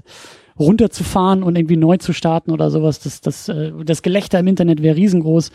Aber ich, also aus der Perspektive verstehe ich, dass man halt versucht, an diesem fahrenden Zug irgendwie einen, einen, einen, einen Wechsel an allen Komponenten vorzunehmen. Aber ich halte es halt immer noch für falsch. So mach das Ding wirklich zu, setz dich hin, lass das irgendwie drei Jahre abkühlen oder so und dann kommst du nochmal mit richtig, mit einem, mit einem Fundament, mit Überlegungen, irgendwie auch mit einem erzählerischen Drang zurück. Und äh, aber das ist eine ideale Welt. Ich weiß, dass wir in der nicht leben. Ja, aber ja, ich würde aber schon sagen, es braucht da nicht drei Jahre. Also ähm, da braucht es einfach nur, was jetzt hoffentlich geschehen ist. Ähm, jetzt ha haben sich ja die die äh, Strukturen der Entscheider geändert, dass beispielsweise Charles Rowan, Zack Snyder und Deborah Snyder weg sind vom Fenster. Es ist halt einfach so. Ähm, Jeff Jones und ähm, noch Berger, ich weiß jetzt nicht, wie er mit Vornamen heißt, äh, die beide jetzt zuständig sind und ich hoffe da Gutes, weil Jeff Jones ist ein toller Comic-Autor und toller, der, der, hat ja tolle Sachen auch in der Filmwelt geschrieben. Ne? Also äh, beispielsweise die Fleischserie ist großartig. Also das ja, ist ja, ich mag diese eine tolle Sache und ich hoffe, ich habe halt die Hoffnung, ganz naiv, weil ich will auch, dass es, dass es dieses Anti, ich sage sag mal, diesen Gegenpol zu Marvel gibt, einfach, dass wir Konkurrenz haben. Ne? Also Absolut. Das ist ja auch in deinem Sinne. Natürlich. Absolut. Und äh, ich meine, du kennst mich ja auch ein bisschen. Äh, also hier hängen irgendwie mehr Superman-Poster in, in meinem Zimmer als irgendwie alles andere. Und äh, der Drang, ja, ist ja auch bei mir da. Das, das sind halt eigentlich meine Figuren. Aber ich bin halt echt so weit, dass ich sag, äh, Scheiß drauf. Also, dann, also es, es, mhm. es muss halt, weißt du, es muss einmal richtig krachen und dann kannst du es halt wie, wie, weiß ich nicht, wie, wie bei so einer Ehe oder sowas. Du kannst nicht jede Ehe retten manchmal, da kann auch der Paartherapeut nichts mehr reißen, so, das mhm. ist die Scheidung, die da irgendwie nötig ist und dann verliebt dich nochmal neu und dann, dann kannst du glücklich werden, so. Und so ähnlich fühlt sich das bei mir irgendwie auch gerade an, aber. Ich glaube, so haben sich Fantastic Four Fans, äh, letztes Jahr gefühlt.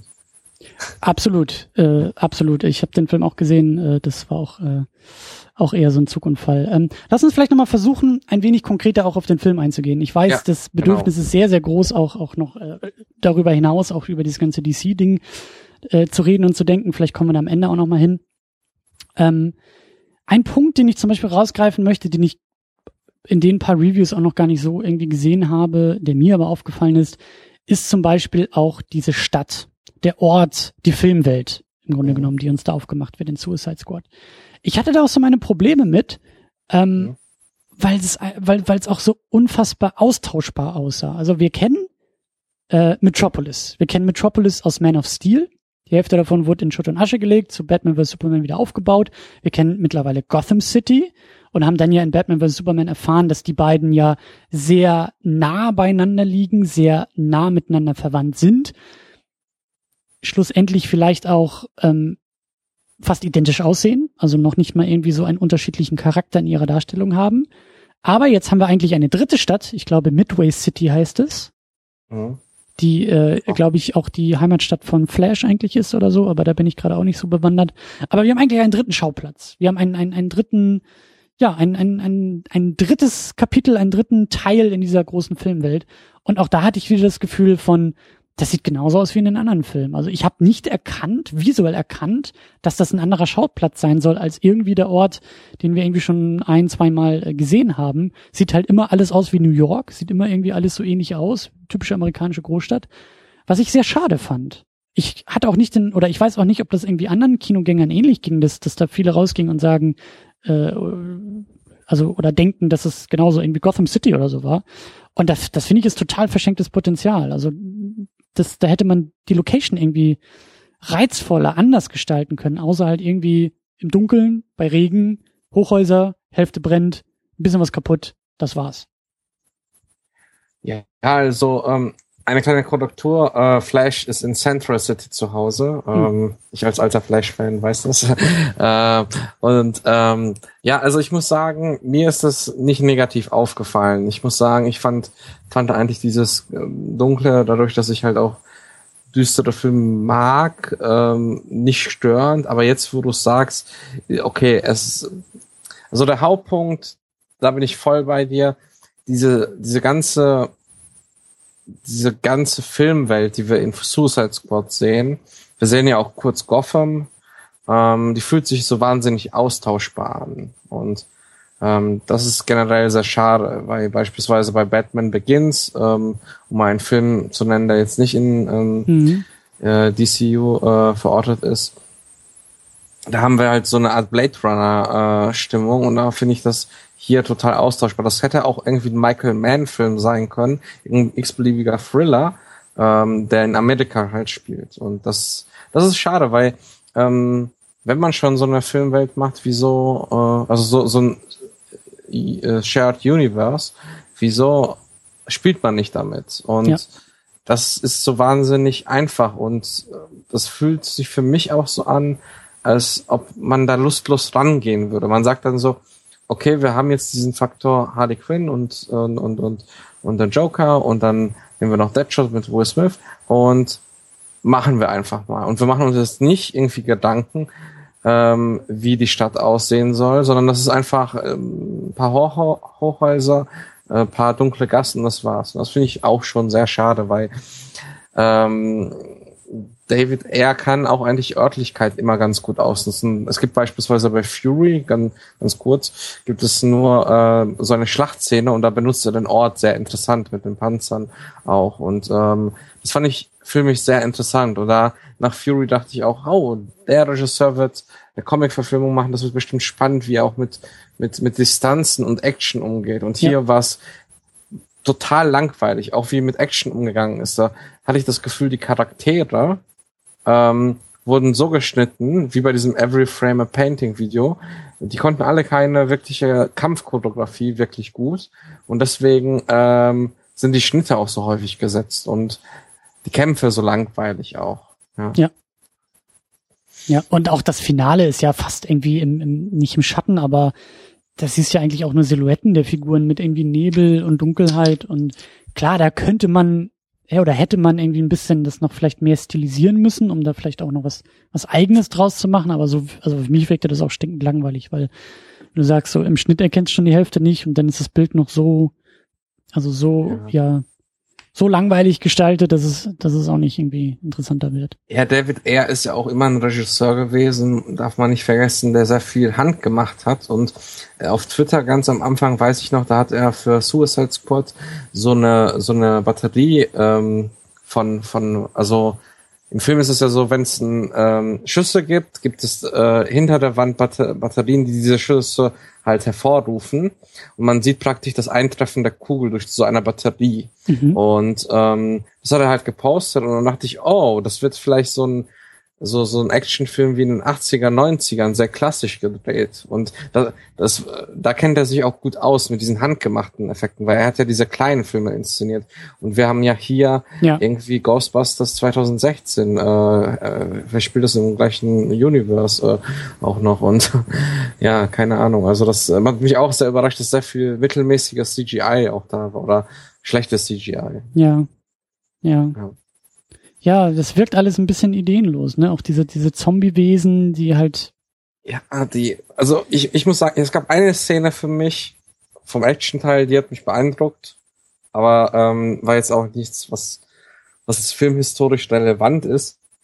Aber da dachte ich so, wow, Badass-Moment, bitte mehr davon ähm, war die Szene, wo halt Deadshot, also Will Smith, ähm, halt irgendwie so 20 von diesen Gesichtslosen tötet und die, die, die, diese SWAT-Einheit von Rick Flag auch dabei ist und dann ihre Waffen wegstecken, weil er alles macht. Und das, ja diese Szene dachte ich so, wow, ja, bitte, bitte mehr davon. Also das hat mir irgendwie Spaß gemacht. Ja, da, da, da steht er doch irgendwie auf so einem, auf so einem Auto und genau.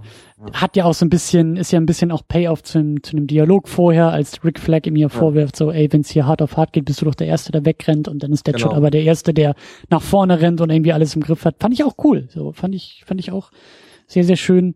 Ähm, ja, aber irgendwie auch ein bisschen wenig natürlich so im, Ja. im gesamten Film. Ja, aber lass uns mal über die Figuren reden. Ich habe nämlich Ja. irgendwie Lust, über die Figuren noch ein bisschen zu reden. Also, ich, ich muss sagen, äh, mich hat's überrascht, wie gut dieser Story-Arc mit äh, Will Smith funktioniert, also mit Deadshot funktioniert hat oder der Tochter. Ich habe, wo ich das schon gelesen habe und mich so ein bisschen auch reingelesen habe, weil ich ja bei diesem Badcast auch dabei bin und mich auch etwas informieren wollte, da dachte ich so, oh weia, das wird super kitschig. Vor allem, weil Will Smith mit seinem Sohn auch in letzter Zeit nicht unbedingt so die besten Szenen gespielt hat. Und ich war hier sehr angenehm überrascht, wie auch, ähm, ich weiß leider nicht, wie sie heißt, aber die Kinderschauspielerin, also die, die, die Tochter von Deadshot spielt, ähm, wie gut sie auch spielt, Ja. wo Batman auftaucht und äh, sagt so, nein, lass es zu, lass es zu. Ähm, das fand ich schon sehr rührend. Und ähm, oh, ich muss noch eins sagen, das, bevor ich das vergesse. Ähm, David Ayer hat im Interviews gesagt, Batman kommt vor und er wird aus Sicht der Bösen gezeigt und deswegen wird er super bedrohlich. Ich war so enttäuscht, dass es nur zwei Minuten waren, gefühlt 30 Sekunden, dass Batman im ganzen Film vorkommt und da habe ich das Gefühl gehabt, was du schon erwähnt hast, da hätte mir so eine Epik von Zack Snyder gut getan. So, Mhm.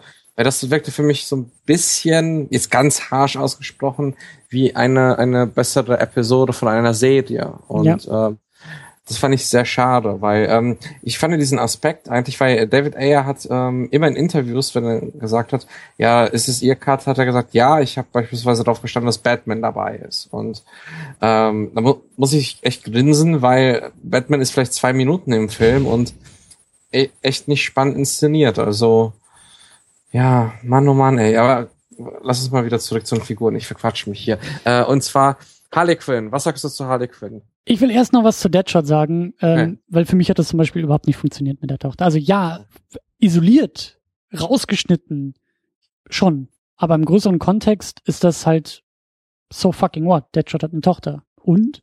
Also ich fand's halt, also wie so vieles, also Potenzial ist ja vorhanden. Und wenn Deadshot irgendwie davon erzählt, dass er eigentlich das auch ganz gut findet, Leute zu töten, da, da war mein Interesse geweckt, dass ich dachte, ah, aber das ist ja eigentlich auch ein Riesenkonflikt als Vater und also da gäbe es halt Momente einzuhaken und halt mehr auch aus ihm rauszuholen und vielleicht Mhm. das auch zu seinem großen Konflikt zu machen, dass er einerseits ja irgendwie eine Vorbildfunktion hat und eine beschützende Rolle gegenüber seiner Tochter, gleichzeitig der beste, äh, der beste Kopfgeldjäger überhaupt ist und halt vielleicht sogar den Job, weil er ihn so geil findet, auch schon fast umsonst machen würde.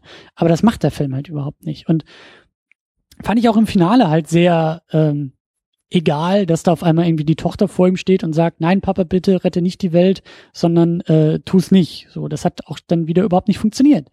Aber ähm, ja, also ich, ich, es gibt für mich, es gibt für mich niemanden in dem Film, der eine Motivation hat oder eine funktionierende, schrägstrich äh, glaubhafte Motivation. Und Harley Quinn genauso. Ich weiß nicht, ich weiß nicht genau, was da, was da jetzt mit ihr los sein soll, weil es blitzen halt manchmal diese Momente auf. Gibt's ja dann auch in diesem, in diesem, in dieser, in dieser Wunschvorstellung, die, die da glaube ich auch am Ende irgendwie gezeigt wird, dass sie eigentlich Ja. am liebsten so ein gut bürgerliches Leben mit dem Joker, also mit nicht dem Joker als Joker, sondern Mhm. mit Jared Leto quasi haben würde.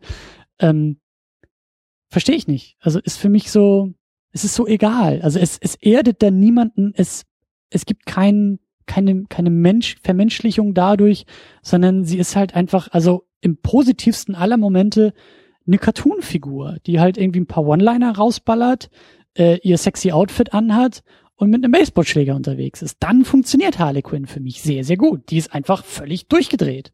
So. Und das reicht mir auch bei der Figur. Und ähm, deswegen, also wie gesagt, also es gibt, für, also keiner der Figuren hat für mich auch auch hier der der El Diablo, äh, den ich auch mit am interessantesten fand, weil der vielleicht noch am ehesten sowas wie so ein wie so ein Arc irgendwie hat, wie so eine Veränderung irgendwie hat, bei dem irgendwas innerlich auch passiert. Aber schlussendlich ist mir das auch irgendwie alles viel zu egal, dass der seine Familie umbringt oder so, weil der ganze Film nie etwas damit macht. Also er, er schmeißt was hin, er deutet was an, er gibt uns eine Rückblende, aber er arbeitet halt nicht damit. Und dann ist mir das, wie gesagt, alles einfach zu egal, was diese Figuren ausmacht. Wobei sie eben in Potenzial vorhanden sind und viel, viel interessanter sein könnten und mich auch viel mehr interessieren könnten, aber halt eben nicht in dieser Ausführung. Ja, nur ich, ich muss sagen, ähm, ich bin selbst davon mittlerweile etwas genervt, ähm, weil ich schon irgendwie das Gefühl habe, wir, wir haben jetzt diesen dritten äh, DCU-Film und ähm, wer, eigentlich kann man zu jedem Film sagen, ja, der hatte interessante Ideen, ja, der hatte irgendwie Potenzial, ja, der hatte vielleicht richtige Ansätze. Sind alles keine Totalkatastrophen, aber die Ausführung ist dann sowas von grässlich und irgendwie habe ich, ich persönlich halt überhaupt keine Lust mehr, das immer als Argument auch, auch beschönigend zu nennen, weil ähm, Ideen schön und gut, äh, aber wenn die Ausführung nichts ist, dann ich möchte endlich mal wieder einen guten Film sehen und ähm, von, von Warner DC und ähm, ja. Beispielsweise fände ich sehr interessant, das habe ich mir nach dem Film gedacht, ähm, fände ich einen, einen konzentrierten Film auf Harley Quinn und, und dem Joker interessant.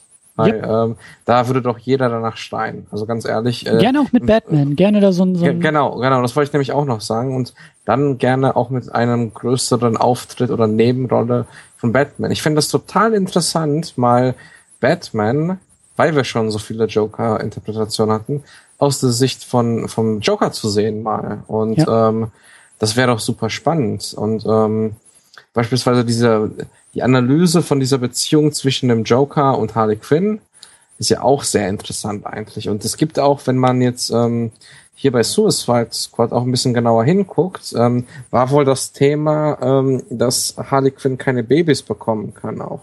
Weil wir haben in dieser einen Einstellung, wo der Joker äh, die ganzen Waffen hat, ist ziemlich prominent ähm, Baby, äh, Babysachen platziert am oberen Bildrand. Und mhm. man sieht Babystrampler, man sieht, man sieht so Fläschchen und äh, Körbe für, für Babys und ähm, all das. Und es, es gibt eine Dialogzeile, die ähm, ich habe sie jetzt gerade leider nicht im O-Ton drauf, aber ähm, die, die wurde, glaube ich, auch leicht weggeschnitten, aber suggeriert so etwas. Beispiel, diese Szene, wo sie wiederkommt vom Joker, wo, wo er im Hubschrauber dann irgendwie gegen, ähm, gegen die, äh, das Hochhaus geflogen ist und sie dann im Regen so ein bisschen weint, die wurde mhm. ja neu gedreht und am Anfang der Szene deutet sie so etwas zu Deadshot an.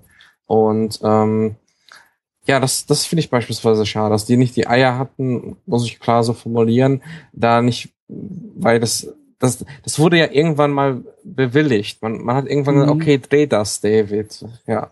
Und ähm, von daher finde ich das sehr schade. Und was ich noch sagen muss zu, zu den Charakteren, ich war sehr überrascht, sehr überrascht, wie gut für mich Harley Quinn und Deadshot zusammen funktioniert haben, weil ich das Gefühl hatte, ähm, in sehr kleinen Momenten nur, und die habe ich mir wirklich auch rausgezogen, weil, ähm, weil ich halt den Film nicht komplett madig machen möchte. Halt, du, du auch nicht natürlich, aber ähm, und zwar, es gibt diese Momente, wo Deadshot fragt so, hä, warum bist du denn eigentlich so verrückt und warum machst du das? Und im Laufe des Films habe ich das Gefühl, dass Deadshot, Harley Quinn sich gegenseitig sehr verstehen, ja. ohne, ohne dass es so besprochen wird. Und das fand ich, diese einzelnen Blicke zwischendurch, da funktionieren ja. halt die Schauspieler, äh, Will Smith und Margot Robbie sehr gut. Und da war ich überrascht, weil ich dachte so, okay, das große Pärchen in diesem Film wird Jared Leto und Margot Robbie sein, also der Joker und Harley Quinn. Aber eigentlich war es für mich Deadshot und Harley Quinn. Und das hat mich sehr überrascht. Ja. Und auch da sehe ich halt irgendwie dieses, dieses Potenzial. Also diese mhm. beiden, diese beiden Figuren, die irgendwie Maske und Rolle spielen und dahinter, glaube ich, auch ein bisschen mehr Raum irgendwie noch für Menschlichkeit ist, aber man gibt das ja ungern so nach außen hin zu. Und dann, wie du sagst, so in manchen Blicken, die da ausgetauscht wurden, hatte ich auch so das Gefühl, dass das so ein, so ein in Anführungszeichen, so ein, so ein stilles Nicken oder Anerkennen des Gegenübers irgendwie war. So nach dem Motto, okay, ich weiß, du bist gar nicht so bekloppt, wie du dich hier gibst, aber das ist so dein Ding und das ziehst du hier durch, ja. alles klar. Und dass beide da auch so eine gewisse Anerkennung irgendwie füreinander und für den anderen irgendwie haben. Aber wie ja. du sagst, irgendwie, irgendwann ist auch irgendwie vorbei, dass man immer nur sagt, ja, aber äh, man hat's ja versucht und das war ja eine nette Idee und so. Aber ähm, tja. Ich finde es wichtig, ähm, wer, wer mich jetzt hier so öfter mal gehört hat, ich finde es wichtig, dass, dass es halt sozusagen so eine weibliche Version des Jokers gibt und eine, äh, eine weibliche ikonische Figur. Ich finde, das tut dem ganzen Comic-Genre ja. gut, aber hier auch wieder, ähm, wie du selbst sagtest, es ist halt so, es ist ein Comic-Feuerwerk und Witze-Feuerwerk aber ich hätte gerne mehr die Psyche gesehen. Und wir haben beispielsweise, wenn man sich ein paar Folgen anschaut von der Animated Series, das sind, wo sie auch erfunden wurde, die ist ja noch sehr frisch, die Figur, Harley Quinn, ähm, die äh, da hätte ich gerne mehr von gesehen und das hätte auch in den Film gepasst und es, es wurde ja auch gedreht, also ähm, diese Rückblenden, die wirken einfach für mich wie so ein Best-of, als ob man mhm. gesagt hätte, hier, ah, das und das müssen wir unbedingt reinpacken, weil das die ähm, Fans erfreuen wird. Und ja, also ich fand es sehr, sehr enttäuschend. Aber ich muss, ich muss sagen nochmal zu Diablo. Mhm. Diablo, muss ich sagen, für mich ist er jetzt, um mal so ein bisschen über die, äh, über das Filmthema, was ich mir interpretiere oder erarbeitet habe, ähm, für mich ist er beispielhaft, wofür der Film steht, und zwar für Erlösung und für, für, für eine philosophische Art der, ähm, Lösung. Und zwar, da geht's halt nicht drum, dass die aus dem Knast, also dass die gesagt bekommen, hier, ihr braucht nicht mehr ins Gefängnis, äh, sondern ihr seid jetzt freie Männer. Sondern eher diese Verantwortung, die du dir gegenüber deinem Gewissen stellst, wie du damit umgehst. Wir haben Deadshot einmal, er ist Killer, er mag das, hat aber eine Tochter. Da ist auch wieder diese Frage, okay, er ist Familienvater und auch die, die Tochter weiß halt, was er tut und wie geht er mhm. damit um.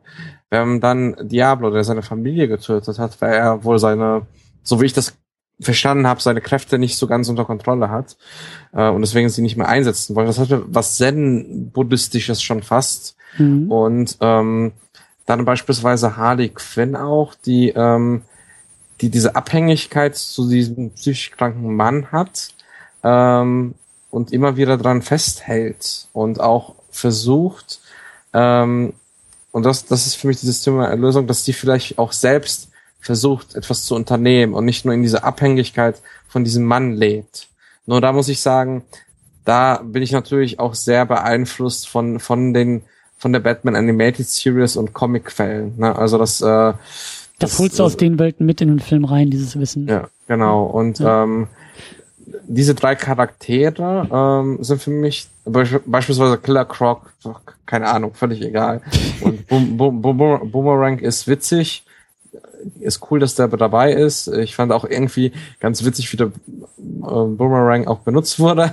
Und äh, ja, aber gut. Ähm, ja, und dann und dann natürlich auch die äh, Enchantress, die halt diese Verantwortung gegenüber der Familie hat und da gucken muss, okay, ähm, wie gehe ich damit um? Und das fand ich schon, zieht sich so ein bisschen durch die Figuren, nur es wurde nicht gut gezeigt. Also ja. auch wieder hier Grundidee vorhanden. Deswegen würde ich auch nicht sagen, dass der Film kein Thema hat, sondern ich würde mit dir der Akkord gehen, wenn, wenn, wenn, wenn wir uns darauf einigen, dass der Film sein Thema äh, sehr unkenntlich oder schlecht inszeniert, dass man es kaum erkennen kann. Aber da bin ich auch voll bei dir. Also ja. das, äh, äh, das ist ein guter guter Punkt und gute Beobachtung. Also ich hätte das echt ich hätte es, ich hab's so auch nicht gesehen, aber du hast schon recht, also dieses, diese, diese, diese Andeutung der Erlösung, das, äh, da bin ich auf jeden Fall dabei. Da bin ich auf jeden Fall dabei.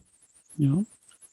Aber da hätte ja. man auch wieder viel mehr äh, draus machen können, ne? Also da hätte man auch die, die, ähm, na, wie hieß sie da, die äh, Amanda Waller irgendwie noch vielleicht mit reinziehen können, die ja auch sehr eindimensional gezeigt wird. Oh, ja, also da muss ich auch einen kleinen Rant starten. Und zwar, es wurde die erste Hälfte des Films immer wieder gesagt, Amanda Waller, diese diese diabolische Person und wo sie auch dazu Harley Quinn kommt, bist du der Teufel. Ja, ja, und ähm, und dann irgendwie, wo Rick Flag auch im Gespräch mit ihr sagt, ja, die, meine Kollegen haben mich vor dir gewarnt. Und wir haben in dem Film einfach nur eine Person gesehen, die ihren Job sehr ernst nimmt und extrem sorgfältig tut. Mehr hat man bis dahin eigentlich nicht gesehen. Und ähm, die einzige Sache, wo sie nur wirklich böse rumkommt, und da war ich auch ein bisschen überrascht, wo sie dann mitten im Film ihre ganze ganze Gefolgschaft da tötet im Raum, nachdem alle Backups gelöscht wurden. Ja. Da dachte ich so, oh, okay, so eine Person ist es. Endlich sehen wir mal, warum sie so als böse Frau äh, dargestellt wird. Und das hat mich sehr genervt.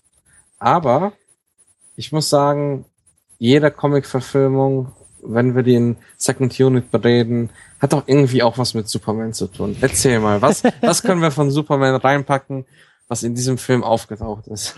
Ich glaube, weißt du, wenn, wenn ich mich jetzt hier echt auf meine Couch legen würde und wir das zur Therapiesitzung um, um, umbauen und du mich fragen würdest, ja, Christian, ergründe doch mal diese negativen Gefühle zu dem Film, wo kommt das eigentlich her? Und ich glaube, wenn wir das so eine Sitzung durchziehen würden und ich so Tränen überströmt da lege und sage, Patrick, es liegt ja. doch wieder nur an Superman. Sie haben wieder Superman falsch verstanden. Ähm, ist vielleicht eher eine Randnotiz und für äh, 98 Prozent äh, der Leute völlig egal, aber mich hat das auch schon gewurmt, dass halt wieder auf Superman, also dass Superman für diese Prämisse auch so ein bisschen missbraucht wird, dass halt irgendwie, und das ist wirklich, ich weiß, Nitpicking auf, auf ganz, ganz feinem Niveau. Aber ich glaube, ich weiß nicht, ob das sogar schon im Trailer gesagt wurde, aber es ist, also Amanda Waller kommt ja dann da auch irgendwie in den Sicherheitsrat da irgendwie da äh, im, im Weißen Haus oder wo das ist. Auf jeden Fall sitzt sie da mit allen Wichtigen am Tisch mit allen Generälen und sagt, ja, hier ist jetzt mein dicker Ordner, den ich darauf schmeiß und das sind jetzt alles die schlimmsten der Allerschlimmen, aber die sind halt Wegwerfmaterial und wir müssen ja dran denken, was ist, wenn der nächste Superman auf die Erde kommt und eben nicht für uns äh, für uns da ist. So. Da, das war der erste Moment, wo ich eigentlich am liebsten irgendwie eine, eine Cola-Dose an die Leinwand geworfen hätte, weil für mich irgendwie so, ich weiß, Nörden auf hohem Niveau. Aber es ist halt einfach, es regt mich halt auf. Es hat mich wirklich aufgeregt, weil Punkt eins, dieses Filmuniversum kann sich mhm. immer noch nicht entscheiden, welche Rolle Superman jetzt eigentlich einnehmen soll, nachdem er in Batman vs. Superman, Spoiler-Alarm, für alle unsere Sünden gestorben mhm. ist. Ja, ja, wir sehen auch dann mhm. in dem Film wird ja irgendwie umgeschnitten auf äh, äh, Funeral for a Friend, also irgendwie der Sarg wird durch die Gegend getragen und es wird nochmal so angedeutet, hier übrigens, äh, Superman ist ja sogar für uns irgendwie gestorben und hat sich geopfert und so. Und Diese T-Shirt-Verkäufer. Wir sehen ja ganz am Anfang, ja. wo Amanda Waller reinkommt, sehen wir, was ich eigentlich ganz witzig fand und gut, ähm, wo wir einen, einen äh, Person sehen, die auf der Straße T-Shirts von Superman verkauft, der für uns gestorben ist und so Ja, aber ich denke mir auch, also dann benutzt ihn doch jetzt nicht irgendwie in diesem Moment, und das richte ich eben an den Film als Objekt, benutzt Superman doch nicht in diesem Moment, um deine Prämisse zu rechtfertigen, weil, also entweder entweder man hat sich jetzt irgendwann mal dazu geeinigt, dass er eigentlich doch einer der Guten war, dann, dann, dann brauchst du halt in diesem Satz nicht Superman, sondern mhm. wir hatten doch General Zod, also wir haben doch schon den Anti-Superman gehabt. Ja, warum sagst du nicht einfach, was ist, wenn der nächste General Zod äh, zu uns kommt, weil wir haben jetzt ja keinen Superman mehr, der ihn aufhalten kann. Mhm. So, das ist halt genauso, das ist so das Wording einfach so, das ist, das ist ein ganz schmaler Grad, bei dem ich halt wirklich aufspringe und sage, was soll die Scheiße denn schon wieder? Also was, was, was soll der Typ denn noch machen? Mhm. Ja, der hat schon wirklich alles getan, was er tun konnte, äh, um in dieser Filmwelt, die in meinen Augen ihn ja schon mal in den Grundzügen völlig falsch versteht, aber innerhalb dieser eigenen Welt, innerhalb dieser eigenen Prämisse, innerhalb dieser neuen Konzipierung, da hat er ja, da ist er ja schon bis über alle Grenzen gegangen und trotzdem ist er immer noch irgendwie als mhm als äh, Aushängeschild für irgendwann kann ja auch mal alles schiefgehen. So, und, und dann, was ja sowieso auch das, das völlig Absurde ist, zu sagen, ja, okay, was, wenn der nächste Superman auf die Erde kommt und halt eben einer der Bösen ist, äh, dann brauchen wir Harley Quinn mit einem Baseballschläger.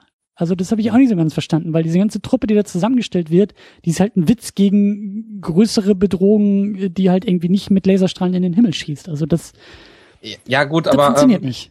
Äh, ich, ich muss mal da so ein bisschen ein, ein, eingrätschen. Ich hatte nämlich den Eindruck, ähm, dass nicht der Film sagt, Superman ist der Böse gewesen und wir müssen uns präparieren, sondern Amanda Waller. Und äh, beispielsweise diese eine Szene im Weißen Haus, da in dem Keller oder was es da war, in diesem Meeting Room, ähm, wo dann ähm, sich erstmal ein paar Leute eigentlich gegen Amanda Waller auch stellen und wo sie dann erst durch Enchantress und diesen komischen Akten, die dann aus dem Iran oder Irak kommen, mhm. ähm, äh, es umgestimmt werden. Da fand ich schon, hat eher der Film gesagt, hey, es gibt diese und diese Position. Und Amanda Waller versucht ganz plakativ und ganz gemein jetzt zu sagen, okay, da ist der Übermensch hier und äh, das ist halt Superman, weil äh, Superman kennt halt jeder und äh, rechnen wir mal drauf ein. Aber es war Amanda Wallers Sicht, nicht der Film. Und naja, also ich werfe dem Film aber an dieser Stelle vor, dass es halt unkommentiert ja. geschehen lässt. Da hätte auch gerne ein General irgendwie sagen können, so im Sinne von, ach, sie meinen General Zod, weil Superman ist für uns alle gestorben. Ja. Also verstehst du, es okay, ist so. Okay, okay, okay, ja, das, kann ich schon nachvollziehen. Also aber diesen Moment, den will ich dem Film nicht abstreiten. Dieser Moment des, hier werden die Generäle irgendwie zusammengetrommelt und es wird so eine Scheinbedrohung oder eine Bedrohung irgendwie äh, herbeigeführt, damit sie ihre eigenen ähm, Absichten durchsetzen können. Völlig gerechtfertigt. Es ist halt einfach nur die Art und Weise, wie es dann formuliert wird. Äh, und auch das hätte Amanda Waller eben anders formulieren können, ohne sich, sich untreu zu werden als Figur. Aber äh, ich ja. sag ja, das ist wirklich auf ganz, ganz hohem Niveau. Und ich muss noch sagen, du hast gerade gesagt, so diese Superhelden, äh, diese Superhelden oder Helden, Anti-Helden-Truppe, dass die nicht gegen eine Gefahr ausgerichtet sind. Ich, ähm, also ich muss sagen, ich denke, das ist, da muss man auch irgendwann mal sagen, hey, man muss sich auf den Film einlassen, weil ich das so sehen würde. Wir haben einmal Enchantress, wir haben einmal Killer Croc, also was, was Kräftiges, was Magisches. Enchantress schief, schade, aber äh, dann haben wir einen, einen, einen sehr guten Schützen und beispielsweise Harlequin finde ich da interessant, weil sie gerade äh, nicht berechenbar ist und sie so einen Chaos-Faktor reinbringt in, in diese ganze Mission. Da könnte man jetzt denken, okay, wieso möchte dann Amanda Waller so jemanden haben? Aber ich glaube, so ein so ein, so ein Überraschungsmoment tut vielleicht auch so eine Truppe, die nicht so viel ausrichten kann, ganz gut. Ja, aber ich, ich sehe da auch wieder so ein bisschen, äh, also für mich ist das auch wieder stellvertretend für ein größeres Problem in diesem Filmuniversum, dass halt diese, also dass zu viel miteinander gemischt wird. Ich habe das Gefühl, Marvel macht das irgendwie, kommt damit irgendwie besser weg. Ja, wenn du halt irgendwie sagst, okay, da steht die Gottheit neben dem äh, reichen Typen, neben mhm. dem starken, neben dem guten Schützen. Also die sind eigentlich mhm. auch alle total bunt gemischt und die Hälfte ja. davon kannst du eh wegwerfen, weil die eigentlich nichts können so. Aber ich habe das Gefühl, dass DC das halt immer so stark betont. Das sind alles Überwesen, das sind die Übergötter. Es ist irgendwie der Gott, der aus dem Himmel fiel. Es ist halt irgendwie die die Amazone, die irgendwie schon Tausende von Jahre überdauert hat. Und dann ist da der Typ im Batman-Kostüm. Und ja, dann also, ist da irgendwie die Lady mit der komischen Schminke und dem Baseballschläger. Also das, das ist schwer zu mischen, wenn du die eine Seite so, so übermystifizierst und die andere Seite irgendwie versuchst mitzunehmen, aber mhm. ist halt so ungleich. Das, das so ein bisschen war auch schon das Problem bei Batman vs. Superman. In dem Moment, wo Doomsday da ist, sah Batman auch relativ alt aus. Ja, und ja. das, das musst du geschickter irgendwie machen. Da brauchst du mehr Feingefühl, um das irgendwie glaubhaft zu machen, um das irgendwie ähm, um das sozusagen gestalterisch irgendwie auch äh, in den Film mit rein zu, zu, zu kriegen. Ist so mein Gefühl, aber natürlich, du hast recht, dieses Team an sich, und das ist ja auch der Witz an der Sache, deswegen funktioniert das mit dieser Entscheidung, das, das, das hat wunderbar funktioniert, dass, dass sozusagen die als Antwort auf diese Bedrohung fun äh, fungieren, so. Aber dann funktioniert halt, es funktioniert für mich in der Prämisse halt nicht zu sagen, ja, was wäre, wenn Superman, sondern ähm, nimm doch einfach irgendwie was weniger Großes als Superman, aber ist vielleicht auch wieder Nitpicking, ich weiß es nicht genau. Ja, ja also äh, zu, zu Marvel und DC, da gibt's ja diesen, diesen tollen Satz, den hat, glaube ich, mal ein Comic-Autor gesagt, ich weiß leider nicht wer, der für beide Lager geschrieben hat. Der hat gesagt, äh, DC handelt von Göttern, die Menschen sein wollen und mhm. Marvel von Menschen, die Götter sein wollen. Das trifft es richtig gut, ja. Ja, und ähm, ich muss sagen, oh, da muss ich auch einen kleinen Rant starten. Ähm, ich muss sagen, Clara Delevingne, oder wie man diese Frau ausspricht, ist eine hübsche, hübsche Dame und auch sehr, sehr witzig in Interviews. Und ich muss sagen, ich habe auch einen Film mit ihr gesehen, ähm, wo, wo ähm, äh, Margos Spuren hieß der. Das war so ein Coming-of-Age-Film, ähm, der echt ganz nett war, unterhaltsam war, der der jetzt nicht äh, große Wellen geschlagen hat, aber er hat funktioniert. Aber als eine Bösewichtin in einem Film hm. von diesem Kaliber hat sie mir als tanzende Hula Hoop Lady so gar nichts zugesagt. Also ja, ja, ja, also das ich, also da kommt sehr viel zusammen. Einerseits diese restlichen Effekte, einerseits das Drehbuch, aber und Regieanweisungen wahrscheinlich auch, aber sie ist dann auch echt, ich muss sagen, eigentlich ist ja der Cast echt interessant und gut. Das haben wir ja schon am Anfang festgestellt. Ähm, Margot Robbie, Will Smith, äh, Jared Leto sind alles interessante Schauspieler, aber was sie sich dabei gedacht haben, da wollten sie wahrscheinlich, da, das klingt so ein bisschen nach, hey, Marketing. Wir, wir versuchen noch diese jungen Mädchen ins Kino zu kriegen, die äh, Clara Delevingne auf Instagram folgen. Ja. Und ähm, ja, sehr schade, weil ich davor diesen Margot Spuren gesehen habe wo sie halt einfach so eine wilde Teenage-Schönheit spielt, was sie auch echt gut macht, weil sie ist ja auch hübsch. Aber ähm, bei dieser Rolle ist einfach sehr viel kaputt gegangen und das fand ich wirklich grässlich, weil wenn du schon Bösewicht hast und wenn du eigentlich auch schon Joker im Film hast, ja. ach, wir haben es schon gesagt, ich bin gerade so auch an Punkt frustriert, also ja, ja. Und da schreibe ich aber auch voll. Also äh, sämtliche Kritik an, an, an der Rolle ist an der Rolle und äh, nicht an ihr. Also ich glaube auch, dass die eine, eine, eine fähige und gute Schauspielerin ist, die wahrscheinlich auch noch äh, die, die, die größten Dimensionen in ihrer Karriere noch vor sich hat, aber hier halt irgendwie einfach völlig verheizt wurde. Also ist nicht ihre ja, Schuld, aber sie muss drunter leiden. Was ganz interessant ist, ähm, dass sie beim nächsten Luc Besson Science-Fiction-Film, der sehr groß sein wird, ähm, die Hauptrolle auch spielt. Da bin ich mal gespannt, weil ähm, ich habe sie nur in ein, zwei Independent-Filmen gesehen, da hat sie gut funktioniert. Und da hat sie auch immer, ich sag jetzt mal, die hübsche gespielt, die so ein bisschen wild ist. Und jetzt in diesem ersten größeren Hollywood-Projekt ist es total für mich gescheitert. Und ich bin jetzt mal gespannt von diesem Luc Besson Science-Fiction-Film, der auch, glaube ich, eine Comic-Verfilmung ist, vom französischen Comic. Ähm, spielt sie auch die Hauptrolle. Und da bin ich mal gespannt, ob es dann besser funktioniert. Sie spielt da die Heldin. Also, mhm. mhm.